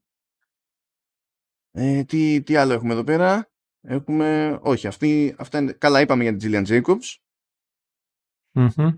Τον, ε, το τότε εγκόμενο της ε, Ναταλή, ο οποίος έρχεται λιγάκι αργότερα. Αυτοί είναι όλοι και όλοι στο, στο επεισόδιο. Α, και το αμάξι της μαμάς κάποια στιγμή. Σωστό και αυτό, ναι. Έχει και αυτό ένα ρόλο. Λοιπόν, και αυτό που πάει να αποτυπώσει το επεισόδιο είναι και οι εντάσεις που προκύπτουν οικογενειακά, το οποίο ε, ε, είμαστε μεσογειακοί τύποι, δεν χρειάζεται εξήγηση. Είμαστε και μεσογειακοί και βαλκάνοι τύποι, δηλαδή πραγματικά δεν χρειάζεται εξήγηση. You know what we mean. είναι, είναι αυτό. Αλλά όλο αυτό μπλέκει και με ένα χάος που επικρατεί στην κουζίνα και με το ότι θεωρείται γνωστό ότι η μάνα, η Τζέιμι Λικέρτε στην, προ... στην προκειμένη, έχει ψυχολογικά και τσιτώνει για πλάκα, ε, τα παίρνει κρανίο με οποιονδήποτε στην όλη διαδικασία, που σε κάποιες περιπτώσεις δεν είναι ότι είναι παράλογο, έτσι, γιατί μπλέκονται στα πόδια της και τα λοιπά, καθώς κυνηγάει όλα τα τέτοια, ζητάει βοήθεια και κανένας δεν τη βοηθάει όπως του ζήτησε και ξεχνιέται, τα χάνει και μόνη της, είναι ένα χάος. Αλλά υποτίθεται ότι έχει κάποιο θέμα, ρε παιδί μου, και μπορεί να ξεφύγει. Και γι' αυτό γίνεται και ένας λόγος εκεί πέρα για το ότι δεν γουστάρει να τη ρωτάει κανένας αν είναι εντάξει. Και η Νατ δεν μπορεί να το διαχειριστεί αυτό το πράγμα, δηλαδή δεν μπορεί να κρατηθεί μέσα. Μμ. και τη λένε όλοι, μην την ρωτήσεις, μην την ρωτήσεις, θα πάμε με τρελάδικο όλοι κτλ. Έχουμε το μεταξύ και τον, και τον Μάικ που βλέπουμε ότι πότε είναι σταθεροποιητική δύναμη στο σύνολο αυτό. Πότε είναι έτοιμος να τα κάνει λαμπόγιαλο. Πότε είναι σε μια ενδιάμεση κατάσταση. είναι, είναι ένα περίεργο πράγμα εκεί πέρα. Και οπότε έχουμε από τη μία να τσιτώνεται either way η μάνα στην κουζίνα και έχουμε και την υπόλοιπη οικογένεια που κατά βάση φυδιάζει περιμένοντας το φαΐ ε, να οδεύει προς κάποιο είδους σύγκρουση. Και στο τραπέζι έχουμε συγκεκριμένη σύγκρουση εκεί μεταξύ του του Μάικ και του Λί που είναι ο Μπομπ Όντενκερκ και πραγματικά εκεί ο, εκεί ο Μάικ θα μου πεις εντάξει ο τύπος είχε παίξει το Punisher δεν θα, δεν θα έπειθε ότι τα έχει παρμένα ότι είναι έτοιμος ήταν εντάξει δηλαδή φάση καυγάς και έτσι και πάνω εκεί που χτυπιούνται όλοι είναι παιδί μου τα έχει πάρει κρανίο και, και η μάνα ε, την έχει τσιτώσει, την έχει τριγκάρει και η Νάτ γιατί τη, τη ρώτησε αν είναι ok. Βγαίνει έξω, παίρνει τα μάξι και μπαίνει μέσα στο σπίτι με τα μάξι. Αυτός είναι ένας τρόπος να κόψεις μία αντιπαράθεση. Το δέχομαι. Λοιπόν, όσο και να το περιγράψουμε αυτό, δεν θα βγάζει νόημα. Uh, ναι. Ε, είναι, πρέπει να το δείτε. Δεν είναι ευχάριστο επεισόδιο. αλλά είναι by design και αυτό είναι το point. Διότι όλο αυτό κατελάχιστον είναι παραλληλισμός για την φάση που επικρατεί στο στήσιμο της, ε, του, του, του εστιατορίου και στο πώς όλοι αυτοί συνεργάζονται και δεν συνεργάζονται, συνεννοούνται και δεν συνεννοούνται, είναι ο ένας πάνω στον άλλον και δεν καταφέρνουν να βρουν ισορροπίες. Και ταυτόχρονα βέβαια αυτό είναι και ένδειξη για τα ζόρια που τραβάει ο Κάρμι, έτσι, σαν άτομο, ας πούμε. Γιατί είναι και, γιατί είναι και αυτός μέρος του προβλήματος. Ναι, και ο Μάικλ και η, η Νάταλη. Έχει μια πάρα μα πάρα μα πάρα πολύ ωραίο επεισόδιο. Ε, γιατί τη δείχνει εκείνη που καθώς προσπαθεί ξέρεις, να μαγειρέψει εκεί ρουφώντας τσιγάρα, μονίμως με ένα ποτήρι κρασί, ρουφώντας το δίχως να σταματάει. Ε, σε ένα ουσιαστικό χάος το οποίο επικρατεί με, με, με, με zoom, με κινήσεις, με την κάμερα να αποθενατίζει και για πρώτη φορά να σε φέρνει τόσο κοντά στο πιάτο, ουσιαστικά ήταν, ήταν μειοπικός ο τρόπος με τον οποίο η κάμερα έφτανε μπροστά στο, στις κατσαρόλες και στο φαγητό με λιγότερο, πώς να σου πω, χαροπό τρόπο. Όχι χαροπό, σκατά το έκανα. Πώς είναι το elegant, ε, πώς το λέμε το elegant στην Ελλάδα; Ε, μπορεί να το πεις φινετσά. Με χάρη. Ναι, ναι. ή χαριτωμένο. Ε, ναι, αν το πεις χαριτωμένο, αλλά με χάρη, αν το πεις πλάνο με χάρη. Εντάξει. Ναι, ναι, ναι. Εκεί με αυτόν τον τρόπο ήταν boom. Ε, είχε πολύ ενδιαφέρον που κάθονται όλοι γύρω τριγύρω και καθόνται και συζητάνε και γνωρίζουν ότι εκείνη την ώρα η Ντόνα είναι από στιγμή σε στιγμή ε, έτοιμη να σκάσει. Και το γνωρίζει και η βιολογική της οικογένεια και η, ξέρεις, η δημιουργημένη οικογένεια, η οικογένεια από, από φίλους. η, η φίλη είναι η οικογένεια που, που διαλέγουν. Ε, και έχει πολύ πολύ ενδιαφέρον πως όλες οι σχέσεις, στη συγκεκριμένη περίπτωση οι δυσλειτουργικές οικογένειες είναι εγκολοβισμένες σε ένα φαύλο κύκλο ε, γνωστής απελπισίας όπου απλά περιμένεις την έκρηξη. Ξέρουν ότι κανένας, ότι δεν, κανένας δεν μπορεί να σταματήσει αυτό το οποίο έρχεται και εξαιτίας τι να σου πω, από, ε, από καθήκον, από, από αγάπη, από, από έγνοια, κάθεται και το υπομένουνε. Από ελπίδες μάτες. Ναι, ναι, ναι, ναι, ναι. ε, Εν τω μεταξύ έχει πολύ μεγάλο τζέρτζελο που, που μαγείρευε δύο μέρες. Και επειδή έχει τύχει να μαγειρέψω, να μαγειρέψω για, για, για, για, αρκετά άτομα, ε, θέλει πολύ χρόνο και αυτό το οποίο θέλεις είναι βοήθεια. Και όλοι πηγαίνουν εκεί και ζητάνε να τον βοηθήσουν και όλους τους διώχνει. Ο μοναδικός ο οποίος είναι άξιος να την βοηθήσει για εκείνη είναι, είναι ο Κάρμι και αυτός όχι τόσο για τις μαγειρικές του ικανότητες διότι δεν του επιτρέπει να, να κάνει κάτι διαφορετικό από ό,τι Όχι, απλά του λέει όταν βαρέσει το τάδε χρονόμετρο ναι, ναι, ναι. βγάλω αυτό ξέρω και τέτοια. Ναι, ναι, ναι. ναι. Το, αυτός έχει πάρει το, πώς να σου πω, το χρήσμα επειδή είναι ο μοναδικός ο οποίος έχει την ικανότητα να δέχεται όλο αυτό το βρυσίδι, όλη αυτή τη κακοποίηση, χωρίς να, να αντιδρά. Χωρίς να αντιδρά, χωρίς να προσπαθεί να το λύσει, χωρίς να χρειάζεται να, να κάνει, να, κάνει, να έρθει σε κόντρα. Και αυτό, και εξής, αυτή είναι και μία από τις ικανότητες τις οποίες βοηθήσαν τον Γκάρμι να είναι καλός στο επαγγελμά του. Θυμάμαι στην προηγούμενη σεζόν που είναι ο Μακχέιλ, άλλος ένας από το community, άλλος, άλλος ένας κωμικός που κάνει οτιδήποτε εκτός από κάτι κωμικό σε, αυτή τη μικρή, σε αυτό το μικρό του πέρασμα το The Bear. Εν τω μεταξύ, ο, ο μοναδικός ο οποίος είναι κομμωδία από μόνος σε ολόκληρη τη σειρά είναι ο, είναι ο Φακ, ο οποίος είναι ο Μάτι Μαθήσον, ο οποίος είναι κανονικότατος σεφ. Ο οποίος είναι κανονικός ε, σεφ, είναι εντάξει, είναι μεγάλη φυσιογνωμία. Θα δοκιμάζεις τα είναι φαγητά και- του, είναι σίγουρο. Ναι, ο, είναι και executive ε, producer σε αυτή τη σεζόν.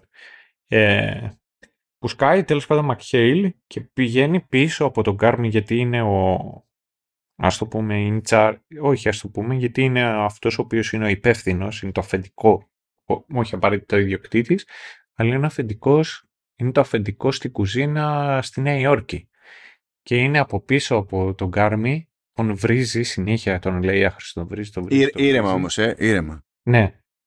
Χωρίς να ανεβάσει τόνο, αλλά τον βρίζει. Του λέει ότι είσαι άχρηστος, γι' αυτό είσαι μόνος σου, είσαι ανίκανος, γιατί τα κάνεις κατά και και και και. Και ο Κάρμι απλά τα δέχεται. Και απαντάει, χωρίς να ανεβάσει παλμούς. Είδες, τελικά η μάνα του τον εκπαίδευε. Και- Και είναι αστείο γιατί η Ντόνα θα ήταν ένας από τους ανθρώπους ο οποίος θα γύριζε και να έλε- έλεγε «Είδες, όταν σου τα έκανα εγώ, εγώ σου τα έκανα γιατί η ζωή είναι σκληρή για να μπορέσεις να αντέχεις. Γι' αυτό εγώ σου τα έκανα». Τέτοιου είδους άνθρωπος είναι. Ε, και, και έχεις δίκιο. Έχεις δίκιο ότι αυτό παραλληλίζεται και όλες με, την, ε, με τον τρόπο με τον οποίο είναι το στήσιμο του μαγαζιού. Όπως εγώ πιστεύω κιόλας ότι δείχνει κιόλας την ανάγκη του Κάρμι ως ένα σημείο να, μ, να φέρει αυτή τη τάξη. Νομίζω ότι δηλαδή ο Μάικλ ήταν ε, γιος της μάνας του. Και από ό,τι έχουν μιλήσει και οι άλλοι ήταν λίγα και ό,τι να είναι. Δηλαδή σκεφτόταν, έκανε, τα έκανε όλα χταρμά. Δηλαδή υπήρχε ένα χάος έτσι στον τρόπο με τον οποίο δούλευε. Ε, εντάξει, ήταν, είχε πέσει και στα ναρκωτικά, ήταν όλο επιχειρηματικές Ναι. ιδέες που δεν ολοκλήρωνε ποτέ, όχι απλά αποτύχαναν, αλλά τις άφηνε στη μέση και γι' αυτό πλακώθηκε και με τον Uncle E εκεί πέρα, αλλά ναι. Και γι' αυτό νομίζω και ο, ο, ο Κάρμι θέλει να, να κάνει streamline, να ισιώσει το τρόπο με τον οποίο ε, δουλεύουν και στο τότε Beef, τώρα The Bear.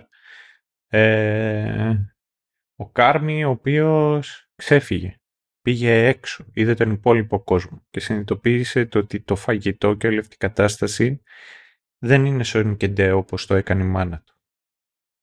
Γνωρίζει το ότι το να φτιάχνεις φαγητό και να κάνεις όλα αυτά είναι κάτι το οποίο είναι μια θετική εμπειρία. Κάνεις για να επιστρέψεις αγάπη, να, να μοιράσεις, ξέρεις, έγνοια και να καταφέρεις να μιλήσεις και να πεις το τι, τι κάνεις και το τι δεν κάνεις.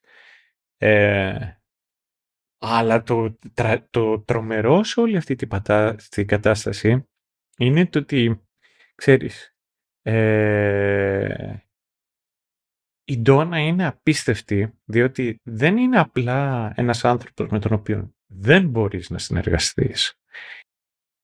Η ψυχική της υγεία είναι σε ένα τέτοιο σημείο που απομονώνεται, παίζει το θύμα και μετά ξεσπάει στον οποιονδήποτε ο οποίος, ξέρεις, θα προσπαθήσει να την επαναφέρει να την βγάλει από αυτό το σημείο στο οποίο βρίσκεται.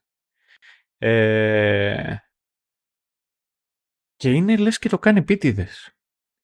Είναι λες και το κάνει επίτηδες επειδή αυτή είναι σκατά, οπότε όλοι οι άλλοι πρέπει να είναι σκατά. Πρέπει να νιώθουν σκατά και πρέπει να νιώθουν ότι φταίνε. Μεγαλύτερο θύμα σε αυτό είναι η τέτοια. Είναι Η η, Νάτ. κόρη της, η Νάταλη η οποία νιώθει τύψεις και έχει ανάγκη, ρωτάει τη μάνα της, έχεις κάτι, έχεις κάτι, έχεις κάτι; Έχει ενδιαφέρον ο Μάικλ κιόλας που της λέει ότι τον ρωτάς, αν αν έχει ο άλλος κάτι, τον κάνεις να σκεφτεί ότι μπορεί να μην είναι κάτι και ότι δεν είναι καλά και τότε να του βγει αυτό προς το αρνητικό, διότι ο Μάικλ έχει μάθει να κάνει enable τη μάνα της. Και δεν είναι τυχαίο πιστεύω ότι στον άλλον τον οποίο ξεσπάσανε είναι τον, ε, έλα μωρέ πώς τον λένε το κόμενο της, της Νατ, της Σούγκαρ, Τέλος πάντων, όπως και να τον λένε. Καλά, αυτός καλά να πάθει, γιατί ο Καραγκιόζης. Που έφερε τα ψάρια. Ναι, που έφερε κάσα ρόλο με ψάρι. Είναι ο τρόπος με τον οποίο όλοι πανικοβάλλονται. όταν το βλέπουν και του λένε είσαι με τα καλά σου. Πα, πα, ξέρεις τι πας να κάνεις. Είναι εκπληκτικός ο τρόπος με τον οποίο σου πιάνει όλα αυτά τα πράγματα. Και σου δείχνει τέλος πάντων το πώς, ε, πώς μεγαλώσαν αυτά τα παιδιά. Το τι βιώματα έχουν. Και ταυτόχρονα θα συνεχίσω αυτή την κουβέντα πιο μετά, αλλά θέλω να σταθώ για μια στιγμή στο πώς αυτό το επεισόδιο είναι τόσο υπέροχο. Είναι διότι είναι αφιερωμένο περισσότερο από οποιοδήποτε άλλο από αυτή τη σεζόν, που ήταν μια σεζόν που έδωσε breakthrough σε αρκετούς από τους χαρακτήρες της. Είναι από τα λίγα επεισόδια στα οποία έδωσε περισσότερη έμφαση στην, ε, στο inner circle της οικογένειας Μπερζάτου. Είτε ήταν κανονική. Ναι, μα δεν είχαμε ιδιαίτερα, ιδιαίτερα παρεδώσει με την οικογένεια, δηλαδή περιφερειακά μόνο. Ναι, ναι, ναι. Αλλά και την ευρύτερη. Δηλαδή, η ευρύτερη ναι. οικογένεια μπορείς να θεωρήσεις και το ΦΑΚ και τον ε, Ρίτσι. Είναι σε αυτή την περίπτωση. Νομίζω ότι αυτή η σεζόν είχε να κάνει πάρα πολύ με το πόσο δύσκολο είναι να, να έχεις κάτι το οποίο είναι φυσιολογικό. Και το δείχνει αυτό το επεισόδιο in contrast με το ε, με αυτό το χάος. Και έχει για μένα ιδιαίτερα ενδιαφέρον το πώς ο, ο Κάρμι ξέρει τέλος πάντων ότι αυτό, αυτό το χάος, αυτό το dysfunctionality και όλο αυτό ε, ζει μέσα του. Και το πώς από τα βιώματα και όλα αυτά τα αρνητικά, ο Κάρμι έχει τη διάθεση ως ένα σημείο να σπάσει τις αλυσίδες. Δεν το πετυχαίνει. Δεν το πετυχαίνει τις περισσότερες φορές, αλλά χρησιμοποιεί το φαγητό το οποίο ήταν μια... Είναι η, τη δημιουργία του φαγητού η οποία ήταν μια κατάσταση αγχώδης, είναι σαν επίτηδες, είναι κλειδωμένος ώστε να αναζητάει αυτό, αυτές τις αναμνήσεις και να προσπαθεί να τις αναπαράγει με ένα θετικό τρόπο. Αυτή για μένα είναι η ομορφιά του χαρακτήρα Σκάρμι. Συν, μου αρέσουν πολύ τα μαλλιά του και το...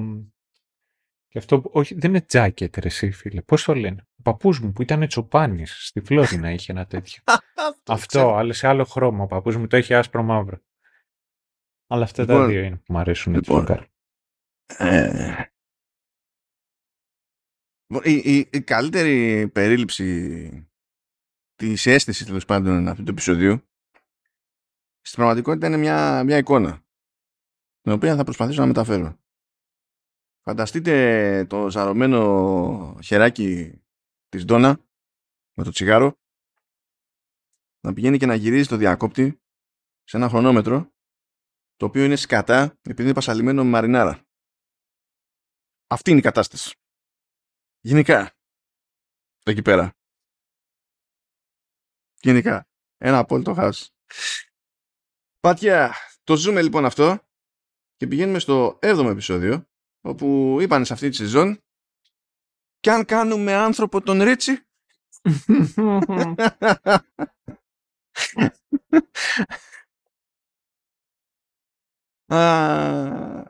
Τέλος πάντων, ε,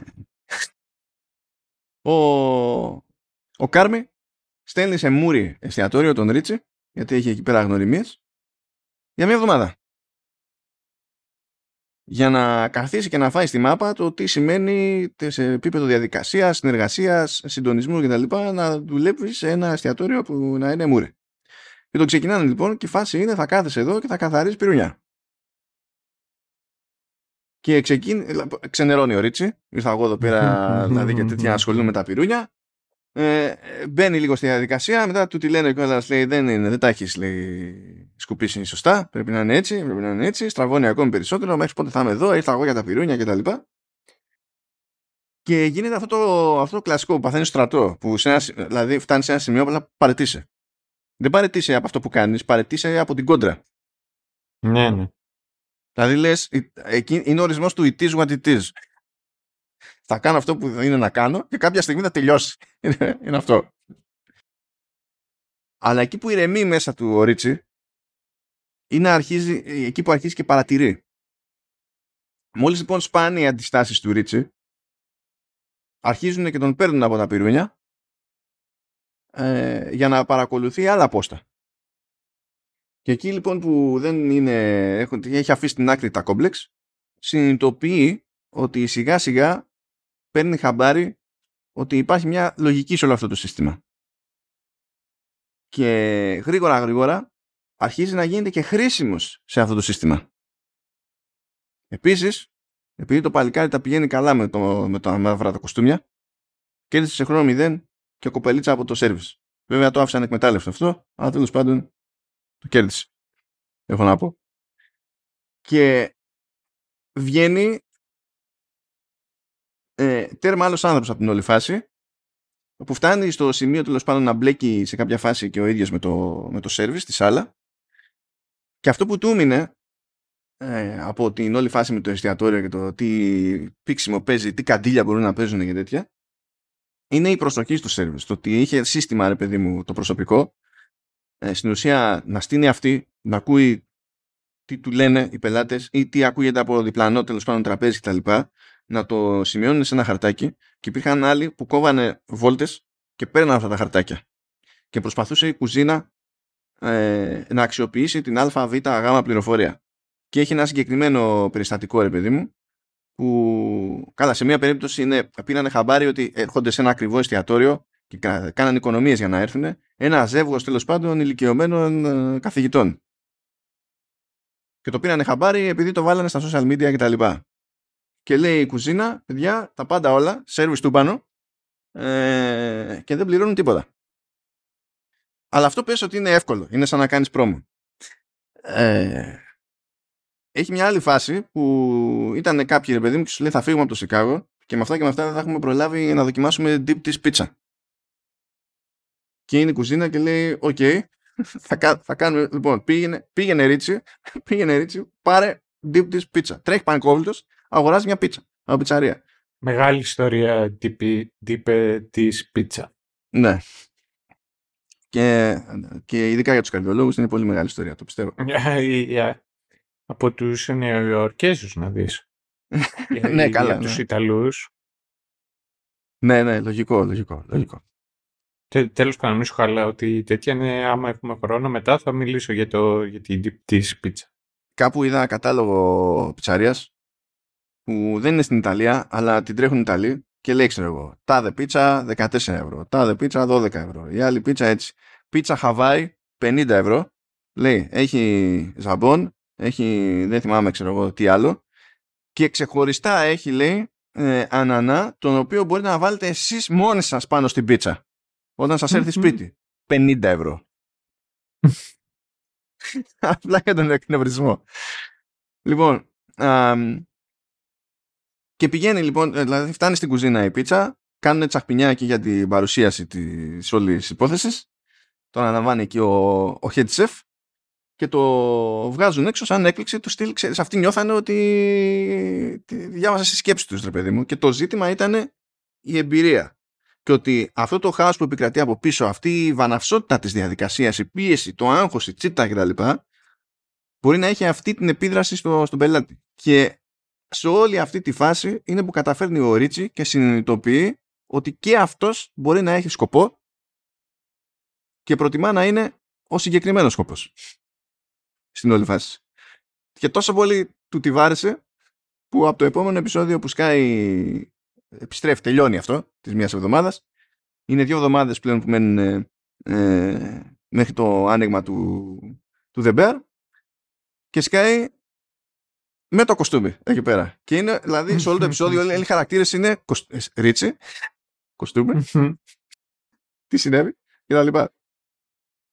Είμαστε στη βάση λοιπόν που ο Ρίτς πραγματικά έγινε άλλος άνθρωπος, αρχίζει και απολογείται ξέρω εγώ στην ΝΑΤ για πώ έχει φερθεί στο παρελθόν κτλ. Τέλος πάντων, υποτίθεται ότι ε, τώρα στα τελειώματα πρέπει να περάσει τεστ πυρασφάλειας στο, το μαγαζί, το εστιατόριο, αλλά έχουν θέματα εκεί και αποτυγχάνουν ποικιλοτρόπος και στενεύουν τα περιθώρια για επαναληπτικά, επαναληπτικά τεστ και τέτοια. Εμφανίζεται ο Ήμπρα που του κρατάει στην αρχή μούτρα η Τίνα για το ότι ήταν αφάντος ε, αλλά ο Ήμπρα θέλει να επανέλθει. Απλά δεν είναι σε φάση που τον νοιάζει να μαθαίνει καινούργια πράγματα ξέρω εγώ όντα γέρικο σκυλί και κάτι τέτοια και η Τίνα φροντίζει και το ξαναπαίρνουν κατευθείαν. Αυτό, δεν, αυτό δεν, γενικά η φάση δεν έβγαζε νόημα τον Ίμπρα. Ναι, δηλαδή, ναι. Ας μην τον είχαν στείλει ποτέ στη σχολή στην τελική. Άμα είναι να μην το κάνεις τίποτα αυτό, ασ' τον εκεί. Τον Ίμπρα. Που έχει και ένα ξενερωμένο ύφος, ρε παιδί μου, θα μπορούσε να σχολιάζει τα αυτά που βλέπει να γίνονται γύρω του και θα περνάγαμε καλά εμείς. Αλλά, OK. Okay. Έρχονται και κάτι νέοι εκεί πέρα βαστάζει για πρόσληψη, OK. Okay. Ε, ο, ο Κάρμ αρχίζει πάλι και μιλάει για διαφορετικό μενού, αρχίζει και εμβιδώνει και η Σιντ. Έχουν μάθει εντωμεταξύ, τη το μάθε τη Σιντ ο, ο Κάρμι αυτό. Ένα μοτίβο εκεί που είχαν μάθει όταν παίζανε ντά στην κουζίνα και τέτοια. Ε, που κάνουν μια συγκεκριμένη χειρονομία. Mm. Ε, για να μην ανεβαίνει η ένταση εκείνη την ώρα. Και ότι τέλος πάντων ε, ε, έχουμε ευθύνη, έχουμε ευθύνη και οι δύο, ή άστο για μετά, θα το λύσουμε μετά, τώρα πρέπει να κάνουμε τη, τη δουλειά. Και αρχίζουν και το κάνουν αυτό συνήθεια, γιατί είναι και συνήθεια να κοντράρονται σε αυτή τη σεζόν, Κάρμι και, και Σιντ. Ε, ο Ρίτς εντωμεταξύ προσπαθεί να ετοιμάσει τις μόντες, έχει σκεφτεί ότι χρειαζόμαστε και εμείς εδώ πέρα ένα μότο και διαλέγει το μότο του, του Mike που λέει Let it trip αυτό πώς στην οργή μεταφράζεται. Λοιπόν, θα σου πω πώς δεν μεταφράζεται. Έτσι όπως το μεταφράσανε; Ε, ναι, γιατί είπανε, είπανε όρμα του. Το οποίο είναι λάθος. Δεν είναι λάθος η σκέψη, αλλά σε αυτό το, έτσι όπως είναι στημένη αυτή η ατάκα, θα έπρεπε να το είχαν μόνο του, να ήταν όρμα. Άσχετο προς, το, προς τα που θα ορμήσεις. Όρμα. Αυτό θα το δεχόμουν. Αλλά το όρμα του υπονοεί ότι υπάρχει κάτι συγκεκριμένο να αντιμετωπίσεις, αλλά δεν είναι έτσι. Ε, είναι από τις λίγες σχετικές διαφωνίες εκεί πέρα που, που είχα. Όπως θέλω, δηλαδή, για, τέλος πάντων, άστο, δε. Μετά, λίγα πράγματα, αλλά μετά. Ναι, ναι.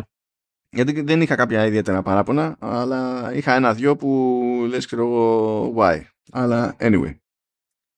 Όπως και το τέτοιο I love you dude. I love, το, λέει εκεί I love you dude let it rip. Και η μετάφραση ήταν σε αγαπώ δικέ μου όρμα του αυτό ήταν αυτό ήταν συνδυασμός ε, ε, ε, τέλος πάντων ε, ε, ε, boomer και πετρόχυλο στην, στην προσέγγιση Δηλαδή το έχει το dude, το καταλαβαίνω. Αυτό δεν σημαίνει ότι άμα το μεταφράσεις, ε, γιατί το δικέ μου στο dude δεν είναι λάθος. Αλλά το αποτέλεσμα στα ελληνικά είναι αφύσικο. Στην εποχή που είμαστε, τέλος Στα 80 δεν θα ήταν αφύσικο. Αλλά δεν είμαστε 80 Τι να γίνει τώρα. Δηλαδή, OK. Okay. Τέλος πάντων. It is what it is. Ε, ο, ο Φακ ε, έχει μια έμπνευση εκεί πέρα, μια επιφοίτηση και λέει Ρε εσείς, δεν λέγαμε τις προάλλες ότι ο Μάικ είχε κάνει μια απόπειρα να, να βάλει μπουρλότο για να εισπράξει την ασφάλεια.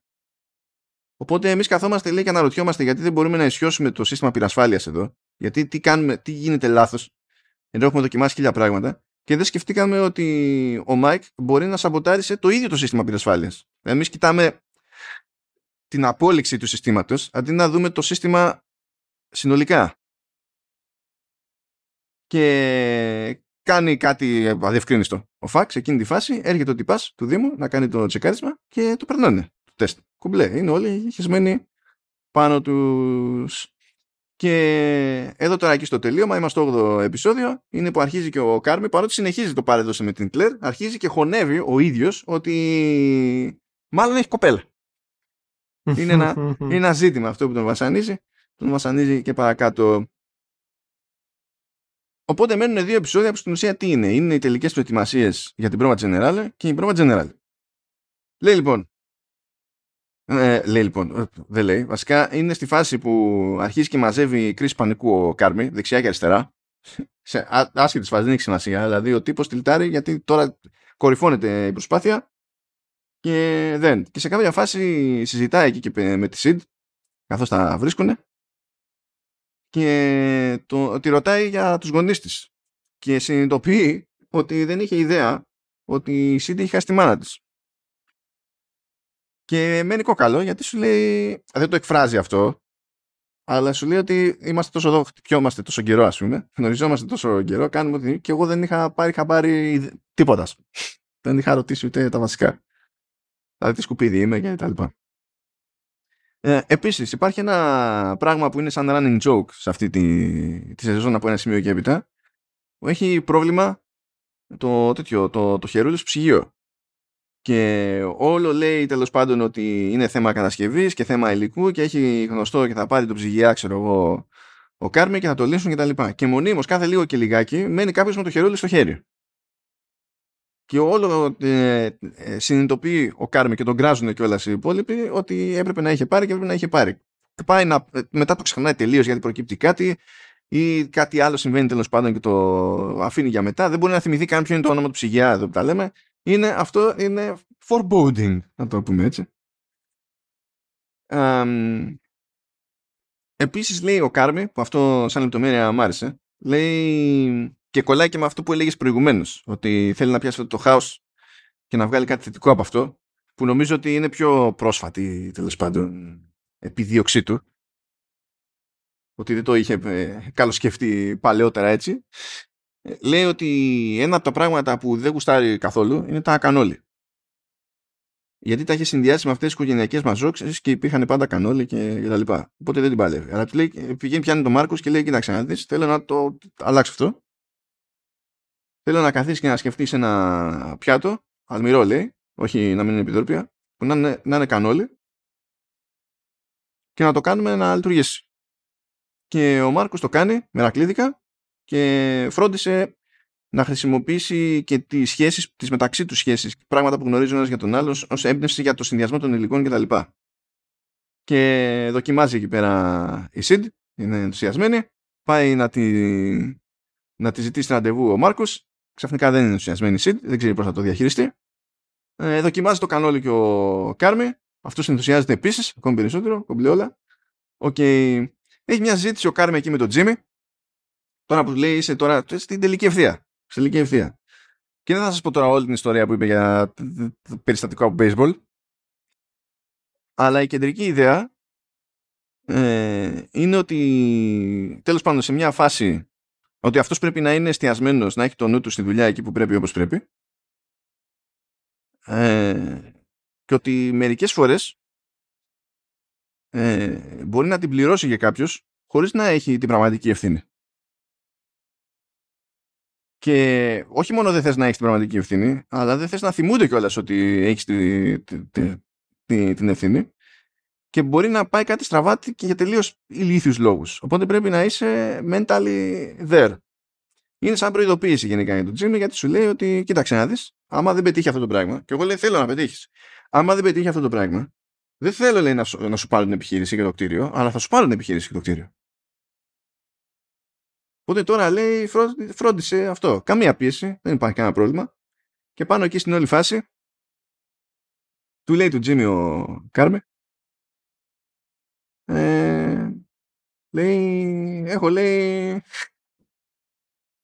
έχω λέει girlfriend και λέει ο Τζίμι και λέει ότι ποτέ δεν υπήρξα λέει πιο χαρούμενος για σένα και θα σου πω αυτό που θα σου πω με απέραντη αγάπη. Παύση. Τον κοιτάζει. Α-oh.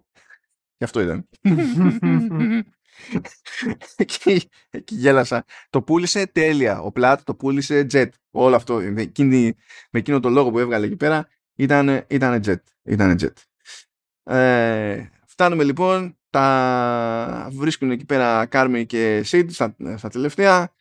Είμαστε λεπτά μακριά από το άνοιγμα. Λέμε πάμε, πάμε για τον Μάικ. Και η Σιντ δίνει το ένασμα λέγοντας Let it rip. Και εκεί τελειώνει το ένα το επεισόδιο και σκάμε στο δέκατο επεισόδιο που είναι η δουλειά η ίδια. Ξεκινάνε τα πράγματα normal. Ε, αρχίζουν και χάνουν ρυθμό στη, στην πορεία. Αρχίζουν τσιτώνονται. Τσιτώνεται και ο, και ο Κάρμι. Εν τω μεταξύ ένας από τους καινούριους που είχε ξεκινήσει εκεί πέρα ήταν άφαντος Οπότε αυτό δημιούργησε πρόβλημα σε όλους. Έτσι κι αλλιώς. Ε, σε κάποια φάση κάτι χρειάζεται από το ψυγείο Κάρμι. Μπαίνει μέσα, το πίνει την πόρτα του ψυγείου, μένει μέσα. Οπότε είναι σε αυτή τη φάση που είναι με άτομο μείον με ανθρώπους που δεν έχουν ποτέ δουλέψει ξανά έτσι σε κάτι για το οποίο έφτιασε αίμα αυτός για να καταφέρει να το στήσει και καταλήγει και είναι ανήμπορος. Ανήμπορος. Και κάθεται μέσα μόνος του, γονατιστός κάτω και εκτός το ότι βαράνε random κρίσεις πανικού ε, ε, θετικές με αρνητικές αναμνήσεις τα πάντα όλα μπλεγμένα μέσα στο κεφάλι του κάθεται και βρίζει την πάρτη του έτσι όπως τον έβριζε ο, ο CTC του στην παλιά του δουλειά. Ε, παραμιλάει και βρίζει την πάρτη του. Και έχουμε αυτό, αυτό το κομμάτι της φρίκης. Επίσης αποφασίζει η μάνα να σκάσει απ' έξω αλλά χέζεται πάνω της και δεν θέλει να μπει μέσα. Και την παίρνει χαμπάρι ο Πιτ που ε, κρατά κρυφό αυτό το interaction γιατί η Ντόνα δεν ήθελε να, να μαθευτεί.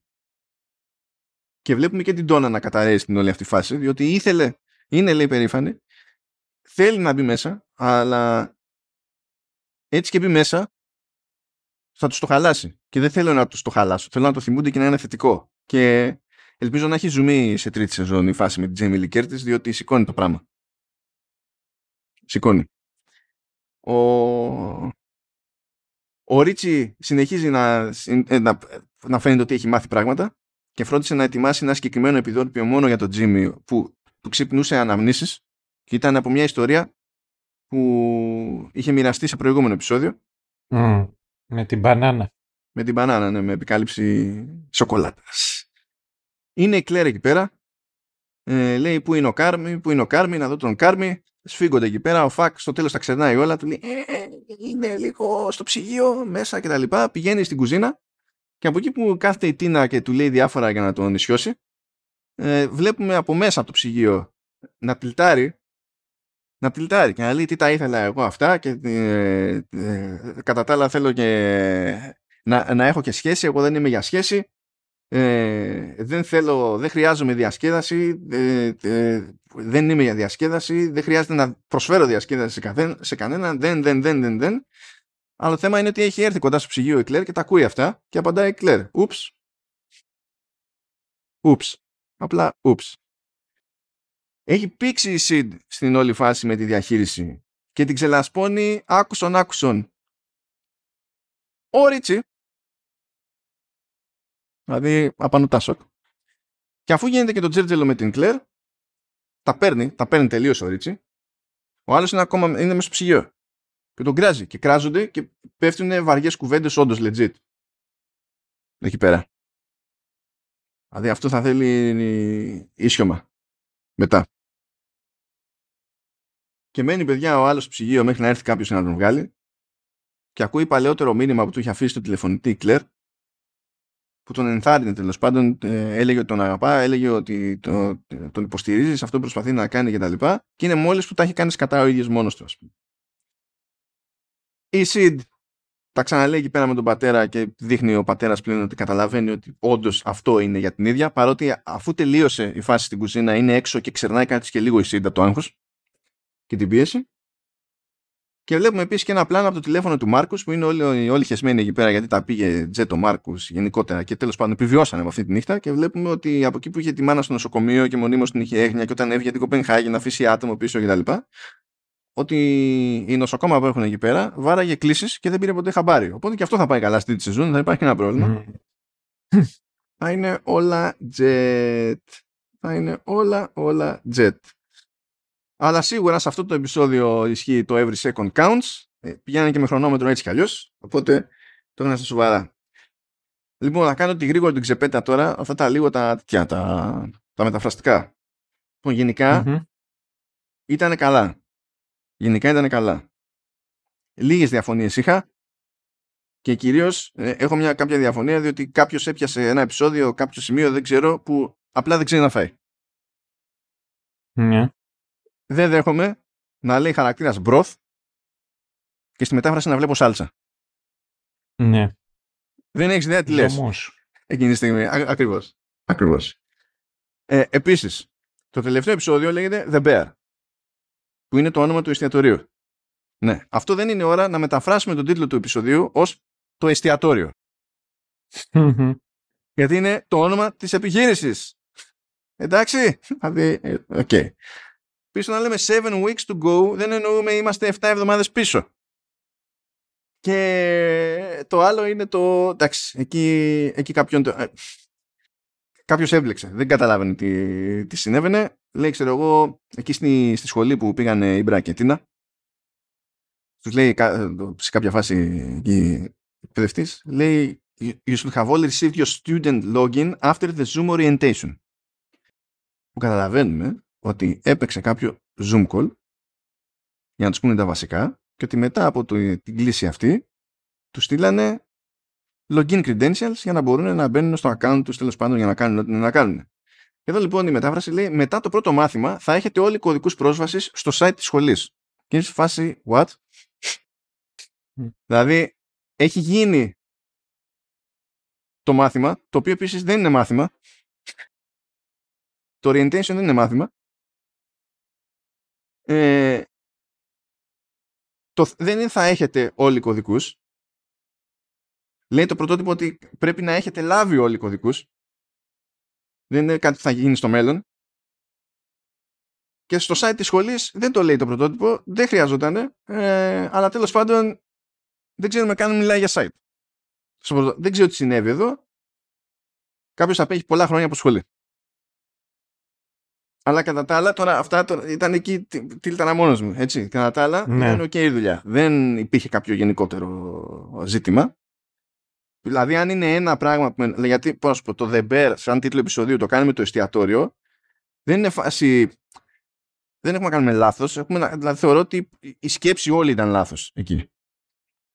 Αλλά το broth σάλτσα, αυτό με πόνεσε. Αυτό με πείραξε. Αυτό το πήρα προσωπικά. Το deep dish pizza, πώς το μεταφράσει; Όχι, τώρα αυτό δεν το θυμάμαι για κάποιο λόγο. Αυτό πραγματικά δεν το θυμάμαι. Αλλά ξέρεις, αν υπήρχε λόγος να το θυμάμαι, θα, μάλλον θα ήταν για κακό. αν δεν τον θυμάμαι, μάλλον ήταν κομπλέ. Μάλλον ήταν κομπλέ. But Ε, πριν, πριν πιάσουμε, δεν ξέρω τι άλλο έχουμε να κάνουμε νιανιά, αλλά ανέφερες που ανέφερες, πάμε για deep της πίτσα, καλό μου παιδί. Ναι, ναι, ναι.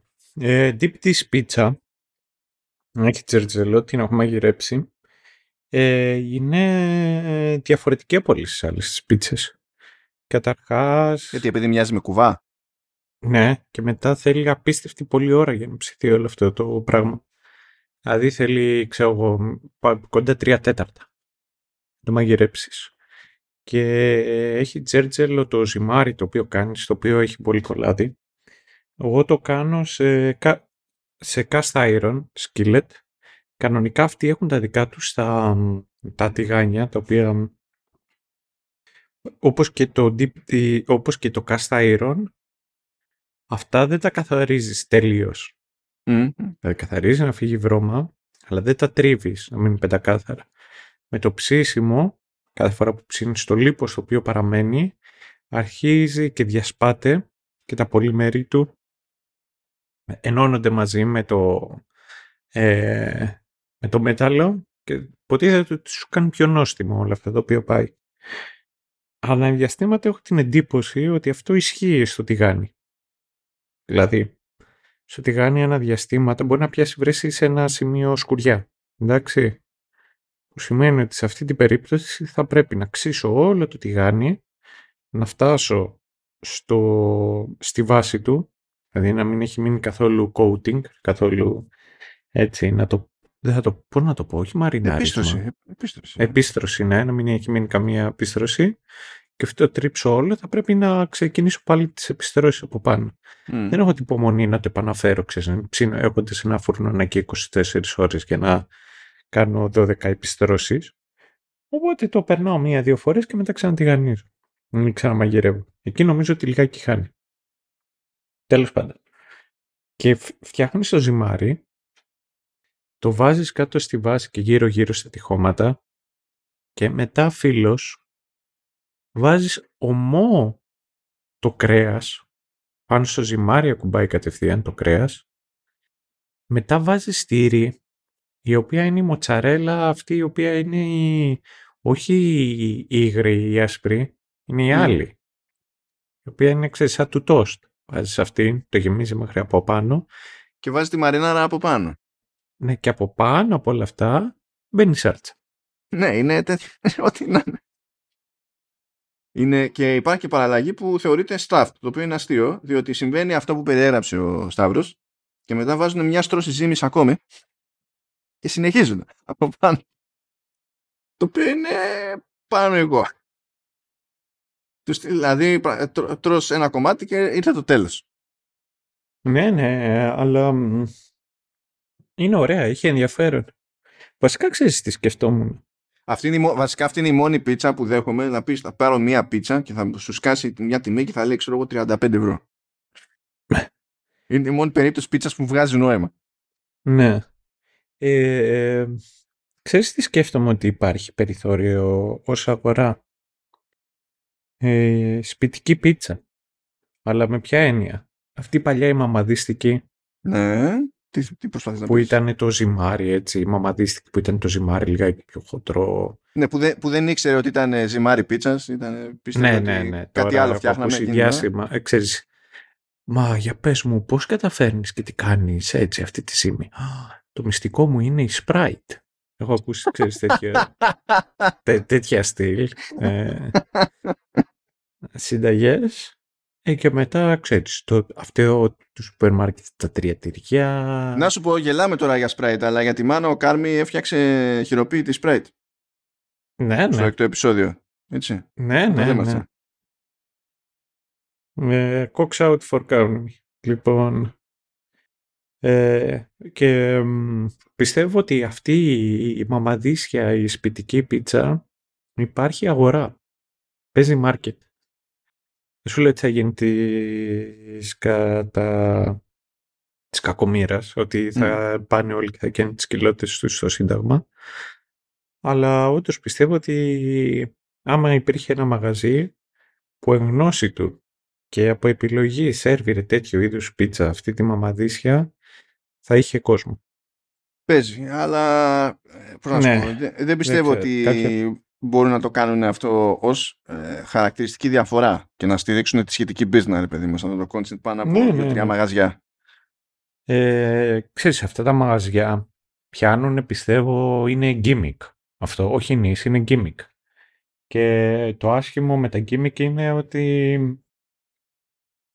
αν παραπιάσει και απλά δεν ε, σε αφήνουν να το κλείσεις, εκεί τι κάνεις; Γιατί εκεί μετά, ε, ξε- ξε- ξέρεις, γίνεται sad μετά από, από ένα σημείο.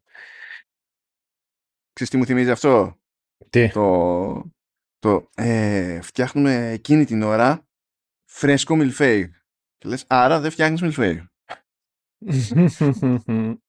Δηλαδή, απλά, ο- α- άρα δεν- σταμάτα. Στο- Πες το κάτι άλλο. Ε, αμ, τι ήθελα να πω. Ήθελα να κάνω ένα τελευταίο σχόλιο. Και να το παρατηρήσω αφού τα έχουμε πει, ξέρεις, τα περισσότερα και να συνεχίσω να το πιάσω όλο αυτό. Ε, έχει... Ξέρεις. Να εστιάσω σε αυτά τα δύο πράγματα τα οποία ξεκίνησα και να, να το πάω full circle. Λέγοντας το εξής. Ότι έχει μεγάλο ενδιαφέρον το πώς η δεύτερη σεζόν του The Bear ε, με πρώτη μούρη το φαγητό και το styling και τη δημιουργία και την προετοιμασία και το μαγείρεμα και τη φιλοξενία εστιάζει πάνω απ' όλα στα, στα βασικά πράγματα της συνεργασίας, της, ε, της έγνοιας και τη διάθεσης για προσφοράς. Και έχει μεγάλο ενδιαφέρον το πώς ε, ε, πολλοί, από εκεί για παράδειγμα ο, ο, ο Μάρκους, ο οποίος πήγε στη Κοπενχάγη, μοιράστηκε πράγματα με, όχι, με, συ- με συναδέλφους.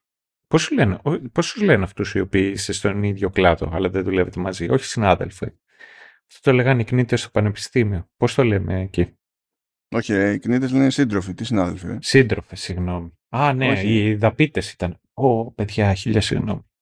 Δεν νομίζω ότι έχουμε age group που είναι ακόμα στο πανεπιστήμιο, αλλά άμα έχουμε χίλια συγγνώμη. Όχι, εντάξει, θα πεις ότι είναι... ε, Θα πεις ότι είναι συνάδελφος, ακόμη και αν είσαι ανταγωνιστής, σε αυτή την περίπτωση, σε τέτοιου είδους συζήτηση, θα πεις ότι είναι συνάδελφος. Με τη λογική ότι είστε στον ίδιο κλάδο, δεν είστε στην ίδια Ναι, επιχείρηση, ναι, αλλά ναι. είστε στον ίδιο κλάδο. Τους συγκλαδίτες, λοιπόν. Ε, ακόμα και αν ε, οι, οι προαναφερόμενοι συγκλαδίτες ως ένα σημείο είναι και ξέρεις, σχετικά σε ανταγωνιστικό περιβάλλον. Όπως η Σίδνη πήγαινε εκεί και συζητούσε με άλλους. Ε, καλά θα κάνεις. ε, ε, αυτό είχε πολύ ενδιαφέρον και είχε πολύ τζέρτσελο ο Ρίτσι που βρίσκει, ξέρεις, πλέον τη, το δρόμο του σε ένα κόσμο που ο Ρίτσι είναι λιγάκι φορτσανάτος, αλλά χωρίς την, ε, ξέρεις, χωρίς την, ε, τη νερντίλα που το συντροφεύει αυτό. Είναι, από- είναι φορτσανάτος από αυτούς που βγαίνουν στο δρόμο. Ε, γιατί είχε εκεί και που ήταν σαν να λέει κάποια στιγμή και στο Μάικ που τραβούσε εκεί τσαμπουκάτες λέει μην γίνεις έτσι σκληρός, αυτή εδώ πέρα είναι normies, δεν καταλαβαίνω. Ο Κάρμι έχει μεγάλη σημασία το πώς προσφέρει αυτή τη δυνατότητα στους συνεργάτες του να πάνε να εκπαιδευτούν δίνω- δίνοντας έμφαση στην, ε, στις σπουδές αλλά και σε έναν διαφορετικό τρόπο σκέψης στους συνεργάτες του τη δυνατότητα να, να κάνουν το breakthrough τους. Και για πολλούς από αυτούς ήταν και mental, δεν ήταν μονάχα, ήταν, ήταν και ψυχολογικό, δεν ήταν μονάχα επαγγελματικό. Και φέρνοντας τους μετά πάλι πίσω, κυρίως για εκείνον, ε, αλλά και για το εσωτερικό κύκλο του, είναι το πώς χρησιμοποιεί και, την, ε, και το φαγητό και το εστιατόριο ως μέσο για, για τα προβλήματά του. Για μια θεραπεία για τα προβλήματά του. Ε, δεν είναι τυχαίο που το, ποιο ήταν το μενού του The Bear στο Opening Night. Ε, το Donut που το, είχε, που το είχε φτιάξει στην προηγούμενη σεζόν ο Μάρκους και από τις ελάχιστες χώρες που ο Κάρμι έχασε κάθε ψυχραιμία και το πιάσε και το διάλυσε. Και μετά, έφα- και μετά το δοκίμασα από το πάτωμα όμως. Ναι, και του άρεσε, ναι. Ε, Seven Fishes και το The Michael που είναι το, αυτό το κανόλι.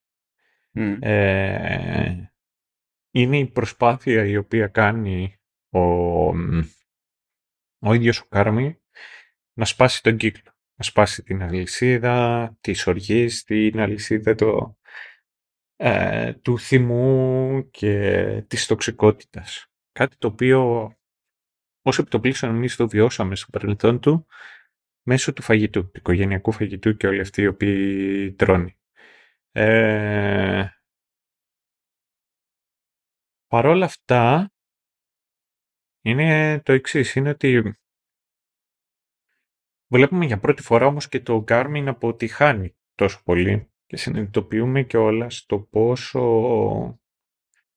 ανίκανος είναι να κάνει το πιο βασικό πράγμα από όλα. Είναι να ζήσει μια φυσιολογική ζωή.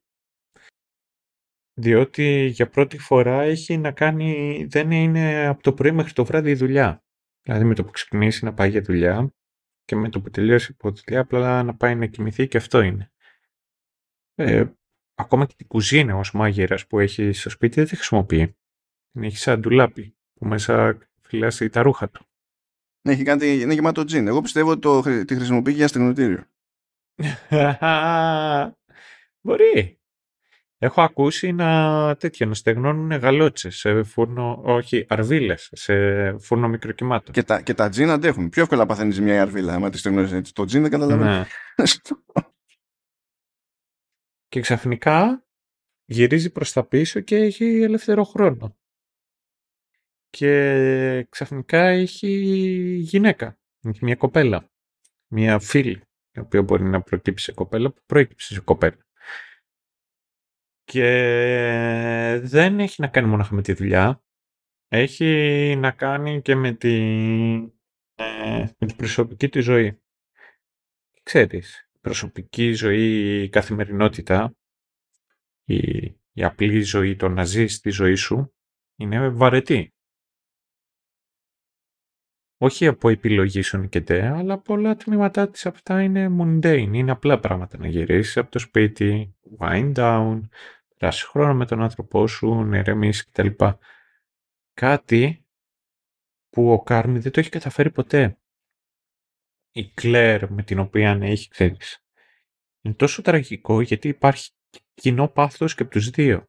Και αυτό το οποίο τον εμποδίζει τον Κάρμι να δει το οτιδήποτε είναι η δουλειά. Και όταν ξαφνικά αρχίζει και κλάνει τη δουλειά για αυτό το λόγο, για να αφιερώσει περισσότερο χρόνο από εκεί, ξαφνικά βλέπει την Κλέρ διαφορετικά. Η Κλέρ είναι δικός σου άνθρωπος. Πω οικογένεια, αλλά είναι ένας άνθρωπος ο οποίος θα μπορούσε να ήταν, μπορούσε να ήταν οικογένεια. Και η οικογένεια δεν είναι κάτι ήρεμο και όμορφο και ωραίο. Η οικογένεια είναι η μάνα του Κάρμι, η οποία ουρλιάζει, τον λέει motherfucker και τον βρίζει ότι όλοι είναι άχρηστοι.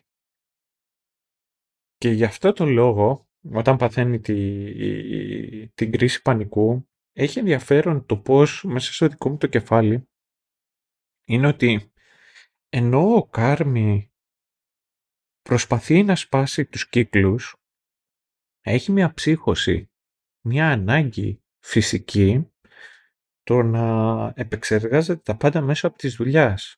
Είναι σαν να είναι εθισμένος, είναι, να είναι σαν να είναι ο μοναδικός τρόπος με τον οποίο θα μπορέσει να επεξεργαστεί και να είναι λειτουργικός. Μα κοίτα, αυτό μπορεί να είναι... Αυτό πολλές φορές είναι και ακούσιο, γιατί ναι, ναι, η ναι. μία σου πλευρά επηρεάζει την άλλη πλευρά. Δεν χρειάζεται δεν και καλά να υπάρχει πρόθεση, ξέρεις, να ναι. αποτυπώσεις αυτά κάπως. Είναι σαν να παίρνεις υπνοτικά χάπια για να μπορέσεις να είσαι λειτουργικός και ξαφνικά δεν τα παίρνεις όλα αυτά. Και αρχίζει και ξεσπάει και ουρλιάζει και ένας από τους λόγους για τους οποίους εγώ πιστεύω ότι αυτό το οποίο τον ηρεμεί είναι η SID είναι γιατί αυτός ο, ο χαρακτήρας που εμένα με έκανε να βαριέμαι είναι τουλάχιστον ε, αυτός ο οποίος αντιπροσωπεύει αυτό το οποίο είναι για τον Κάρο. Η SID είναι το The Bear, είναι η δουλειά. Η δουλειά δεν είναι ε, τέτοιο. Δεν σου καταστρέφει τη ψυχολογία. Η δουλειά δεν είναι... Δεν πρόκειται η δουλειά, ξέρεις, να σε, κάνει, να σε βρεις, να, να σε στοιχειώσει, να σου φερθεί όπως του έχει φερθεί η οικογένεια. Η δουλειά μπορεί να μην σε ολοκληρώσει μεν, να μην σε αφήνει να χαρείς, αλλά απ' την άλλη δεν θα σε διαλύσει κιόλας. Εντάξει τώρα, είναι debatable κάποια τέτοια πράγματα. Πολύ ναι, ναι, ναι. το, το είδες, ε... πιστεύω, ξαφνικά. Ισχύει. Και μετά αρχίζοντας εκεί και δίνει πόνο, πόνο, πόνο, πόνο, πόνο, πόνο εκεί που λέει ότι δεν χρειάζομαι χαρά και ευτυχία, δεν χρειάζομαι να, να τα βρίσκω όλα αυτά τα πράγματα. Είμαι μια χαρά έτσι όπως είμαι, ε, δεν έχει, λέει τέτοιο, a waste of fucking time. Έχει ενδιαφέρον όλο αυτό, διότι όταν όλο αυτό του κάει στα μούτρα, ακόμα και ο Κάρμι συνειδητοποιεί ότι το χρειάζεται. Τι δεν μπορεί να είναι η δουλειά όλο αυτό. Και γι' αυτό θα έχει τζέρτζελο και η επόμενη σεζόν. Να δούμε το πώς θα πάει και το πώς θα προχωρήσει. Ε, εμένα μου άρεσε η Σιντ. Είσαι ανώμαλος, αλλά σε ακούω, μ' αρέσει να διαφωνώ. Μ' άρεσε η Σιντ γιατί, όχι, ε, μα, το, ο ρόλος της είναι κομπλεξικός και εκνευριστικός. Αλλά ε, το παίζει πάρα πολύ καλά αυτό το πράγμα. Δεν, δεν θεωρώ ναι. ότι, είναι εύκολο αυτό που παίζει. Ε, και γι' αυτό το, θεωρώ ότι είναι, η, να την πούμε και η Άγιο Αντεμπύρη κάνει πολύ καλή δουλειά σε αυτό. Και στην πρώτη ναι, ναι, αλλά και, στη, και στη δεύτερη εδώ. Ε, πολύ, πολύ καλή δουλειά. Και βλέπεις ότι ακόμη και ένα τέτοιο πράγμα που σου φαίνεται εκνευριστικό στο κατάλληλο περιβάλλον, σε κατάλληλες συνθήκες, καταλήγει στην ουσία και είναι ο παράγοντας που εξισορροπεί τις ουσίες του Κάρμεν. Παρότι, δηλαδή, ακόμα και έτσι έχεις δύο πράγματα που είναι τελείως λάθος ας πούμε, αλλά μαζί άμα καταφέρουν να τα, να τα βρούνε με τους εγωισμούς ε, κάνουν ένα κλικ και, και δίνει το πράγμα. Και μονίμως αλληλοσυμπληρώνονται διότι στην τελική δείχνει εμπιστοσύνη ο Κάρμι στη, στη Σιντ και την αφήνει να τρέξει στην κουζίνα στην πρόβα Τζενεράλε. Η Σιντ ξενερώνει με την πάρτη της που αρχίζει και τα, και τα χάνει στη δυσκολία και τη σώζει ο Ρίτσι, ο Vol People ας πούμε. δηλαδή μπορείς να δεις διάφορες τρύπες εδώ και εκεί και προβλήματα και τέτοια. Ε, αλλά όλοι τους, όλοι, πάλι ενδεχομένως με εξαίρεση τον Ρίτσι και τον Φακ, αποτυγχάνουν πλήρως στη μεγάλη εικόνα. Δηλαδή, βλέπεις τον, τον Κάρμι και Καταρέι με την πάρτη του, το οποίο είναι λογικό να το σκεφτεί, ότι ε, εγώ που υποτίθεται ότι ε, είμαι η κεφαλή αυτής της προσπάθειας και αυτό, συμβαίνει, αυτό που σημαίνει σήμερα συμβαίνει επειδή εγώ το πήρα πατριωτικά να το προσπαθήσω. Και έμεινα εκτός και δεν μπορώ να κάνω τίποτα και είμαι ανήμπορος. Αυτό είναι λογικό να του κάτσεις στο μυαλό αλλά τελικά δεν έπαθε αυτό που του εξηγούσε από ένα baseball ο Τζίμι. Διότι όσο σκατά και να τα έκανε, εκείνος με όλα τα κουσούρια έστησε ένα σύνολο ανθρώπων που στο τέλος βρήκε το ζύγι και λειτουργήσε η κουζίνα. Και αυτή είναι μια επιτυχία που όσοι έχουν τα πράγματα με το κλείσιμο της σεζόν δεν έχει αντιληφθεί ούτε ο Κάρμι ούτε κανένας άλλος πιστεύω εκεί πέρα. Είναι, απλά είναι όλοι οι ευθυνόμενοι στο στυλ επιβιώσαμε. Αυτό έγινε. είμαστε ακόμη σε αυτό το mood. Και νομίζω ότι θα είναι κάτι που αναγκαστικά θα εξερευνηθεί στην επόμενη σεζόν, χώρια του διαπροσωπικού, έτσι, διότι πάνω που έγινε άνθρωπος ο Ρίτσι, ας πούμε, ξέσπασε πάνω του ο Κάρμι πολύ, πολύ άσχημα και του μίλησε και ο άλλος επίσης πολύ άσχημα, γιατί αυτά τα έχουν... Τα, ε, οι, οι οικογένειες ή περίπου οικογένειες, γιατί δηλώνουν εξαδέρφια, δεν είναι εξαδέρφια, αλλά ε, θεωρούν αυτούς ξαδέρφια και, και τα λοιπά. Επίσης μ' άρεσε πολύ ο χειρισμός του Ρίτσι και δεν περίμενα να μ' αρέσει ο χειρισμός του Ρίτσι. Γιατί αν τα βάλεις κάτω, ο Ρίτσι περνάει Καλά, το έκτο επεισόδιο δεν θα το μετρήσω γιατί στην ουσία είναι όλο flashback.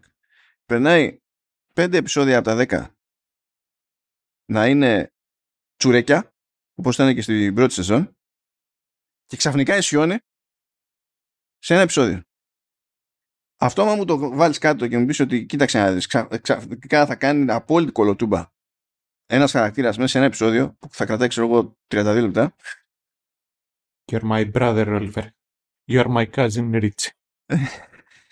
θα έλεγα είσαι τρελός, it's a recipe for disaster.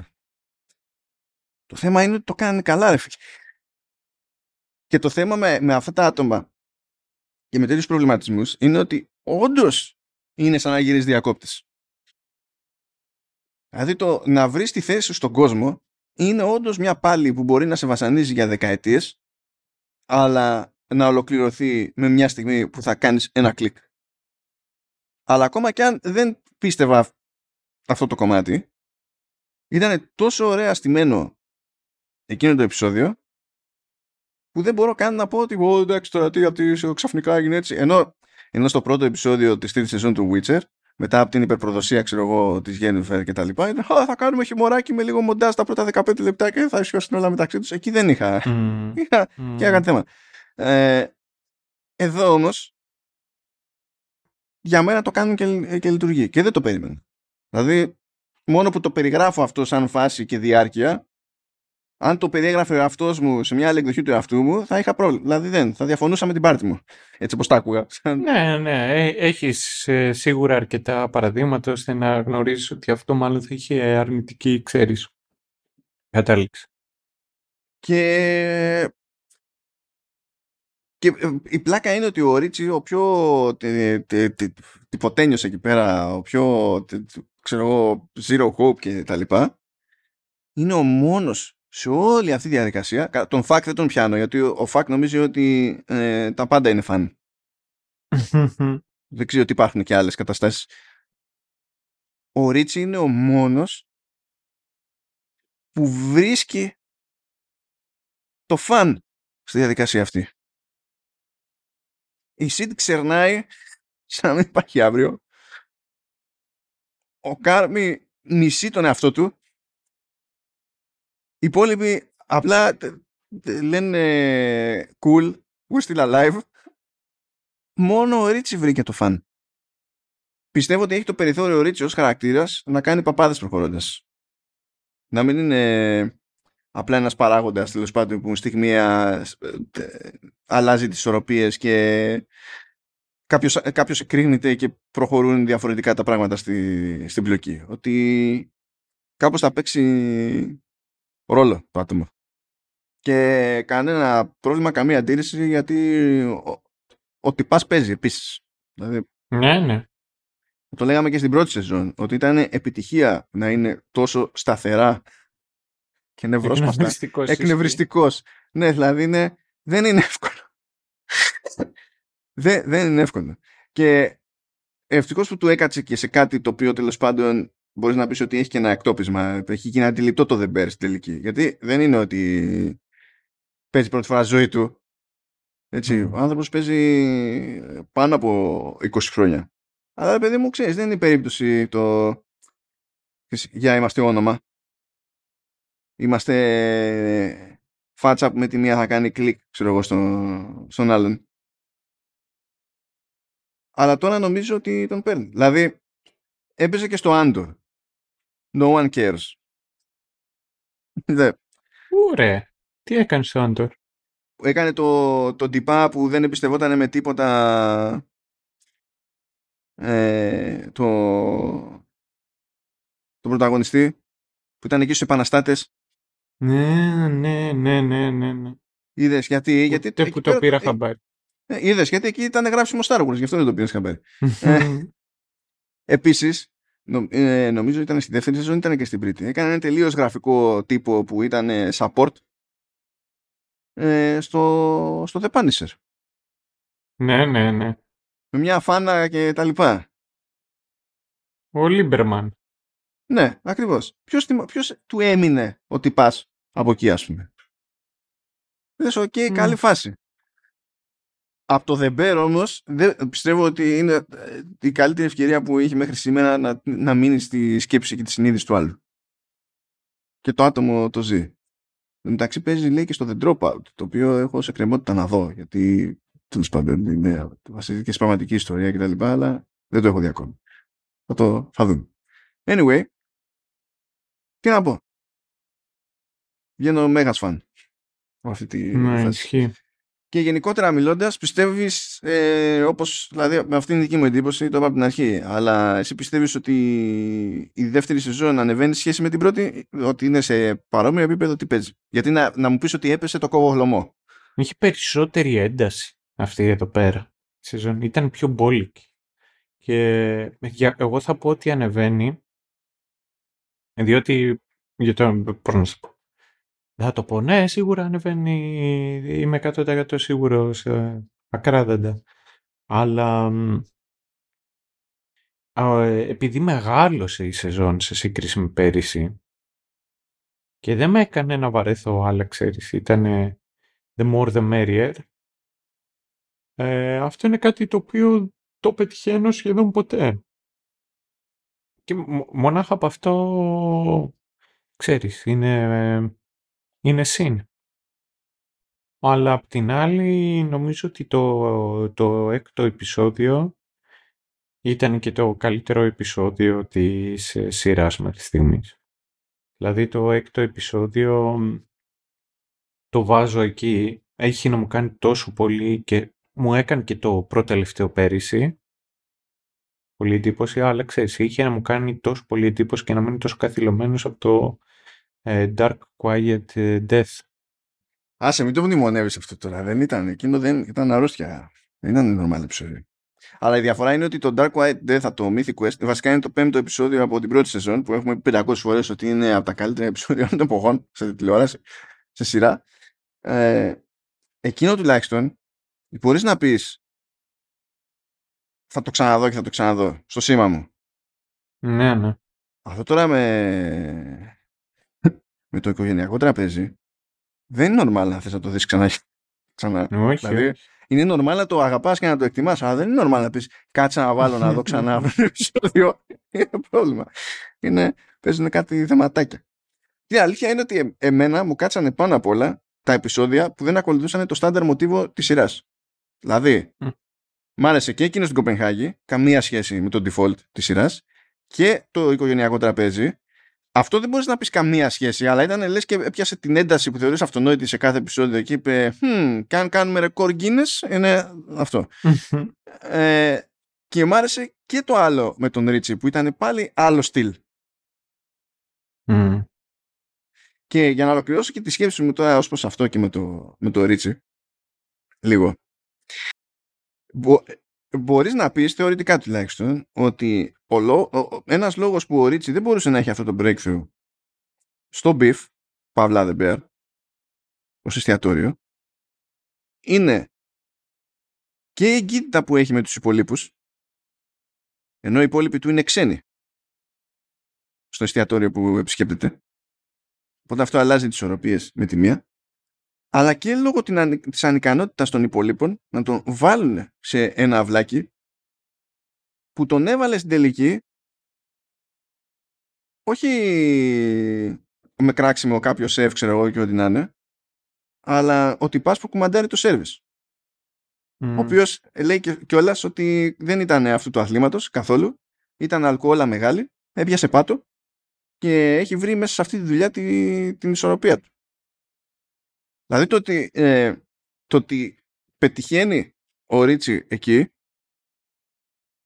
ε, μέσα στο μυαλό μου είναι και μια απόδειξη, όχι απλά ένδειξη αδυναμίας τέλος πάντων του κρου στο, στο The Bear το οποίο δεν θα το πάρω κατάκαρδα από την άποψη ότι και αυτοί όλοι μαζί ψάχνουν για πρώτη φορά να λειτουργήσουν έτσι. Κανένας δεν είναι μαθημένος έτσι. Η Sid μπορεί να είναι σόι, αλλά δεν έχει παίξει σε δύο επίπεδο. Μόνο ο Κάρμε έχει παίξει σε δύο επίπεδο. Τίνα, Ήμπρα και Λυπή, ποιο, τι, what; Ναι, Μμ. δεν. Είναι όλα πρω, πρωτόγνωρα, ξέρω εγώ, εκεί πέρα. Ε, ε, δηλαδή είναι growing pains. Δεν- Δηλαδή, οκ. Έχει, έχει, ο- έχει, έχει ζουμί, έχει γενικά ζουμί αυτό το πράγμα. Όλο. όλο. Πέρασα πολύ καλά. Τι Να πω, πάντα τέτοια να έχουμε. Δεν είναι, δεν είναι εύκολο. Γιατί ακόμα και όταν ξεκινάμε με καλές προθέσεις και εμείς και οι άλλοι στη, στην παραγωγή και τέτοια είναι πολλά πράγματα πηγαίνουν στραβά. Τι άλλο είχαμε από, από φέτος, τι είχαμε που μας έκατσε και ήταν ε, φάση όπως έπρεπε. Για να Εννοείς μέσα στο 23, ε. Μέσα στο 23, ναι. Που να πούμε, μ, καλά, δεν λέμε τώρα Ted Lasso. Αν και ακόμα και εκεί είπαμε ότι η τρίτη δεν μας, δεν μας φάνηκε η πιο δυνατή. Ναι, αλλά εντάξει, ήταν από τις καλές περιπτώσεις. Λοιπόν, μέσα στο 23... Για, για, για να δω εδώ πέρα. Και τε- Τσεκάρω εγώ προς τα πίσω.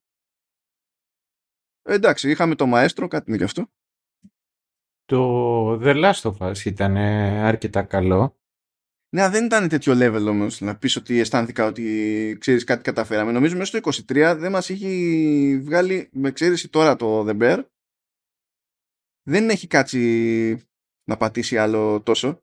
Γιατί ναι, τι είναι είχαμε; λιγάκι κούραση το τέτοιο. Όχι ρε, το... Α, ναι, το 23 είπες, ναι. Ναι, 23. Γιατί είχαμε τρίτο κύκλο Mythic Quest. Καλή φάση. Αλλά όχι Εντάξει, τέτοια φάση. χαριτωμένο ήταν, that's it. Είχαμε το Welcome to Chippendales. Δεν μιλάμε για τέτοιο επίπεδο. Είχαμε το Maestro. Δεν μιλάμε τελεία. Να ξέρεις Ε, ότι το Welcome to Chip and Dales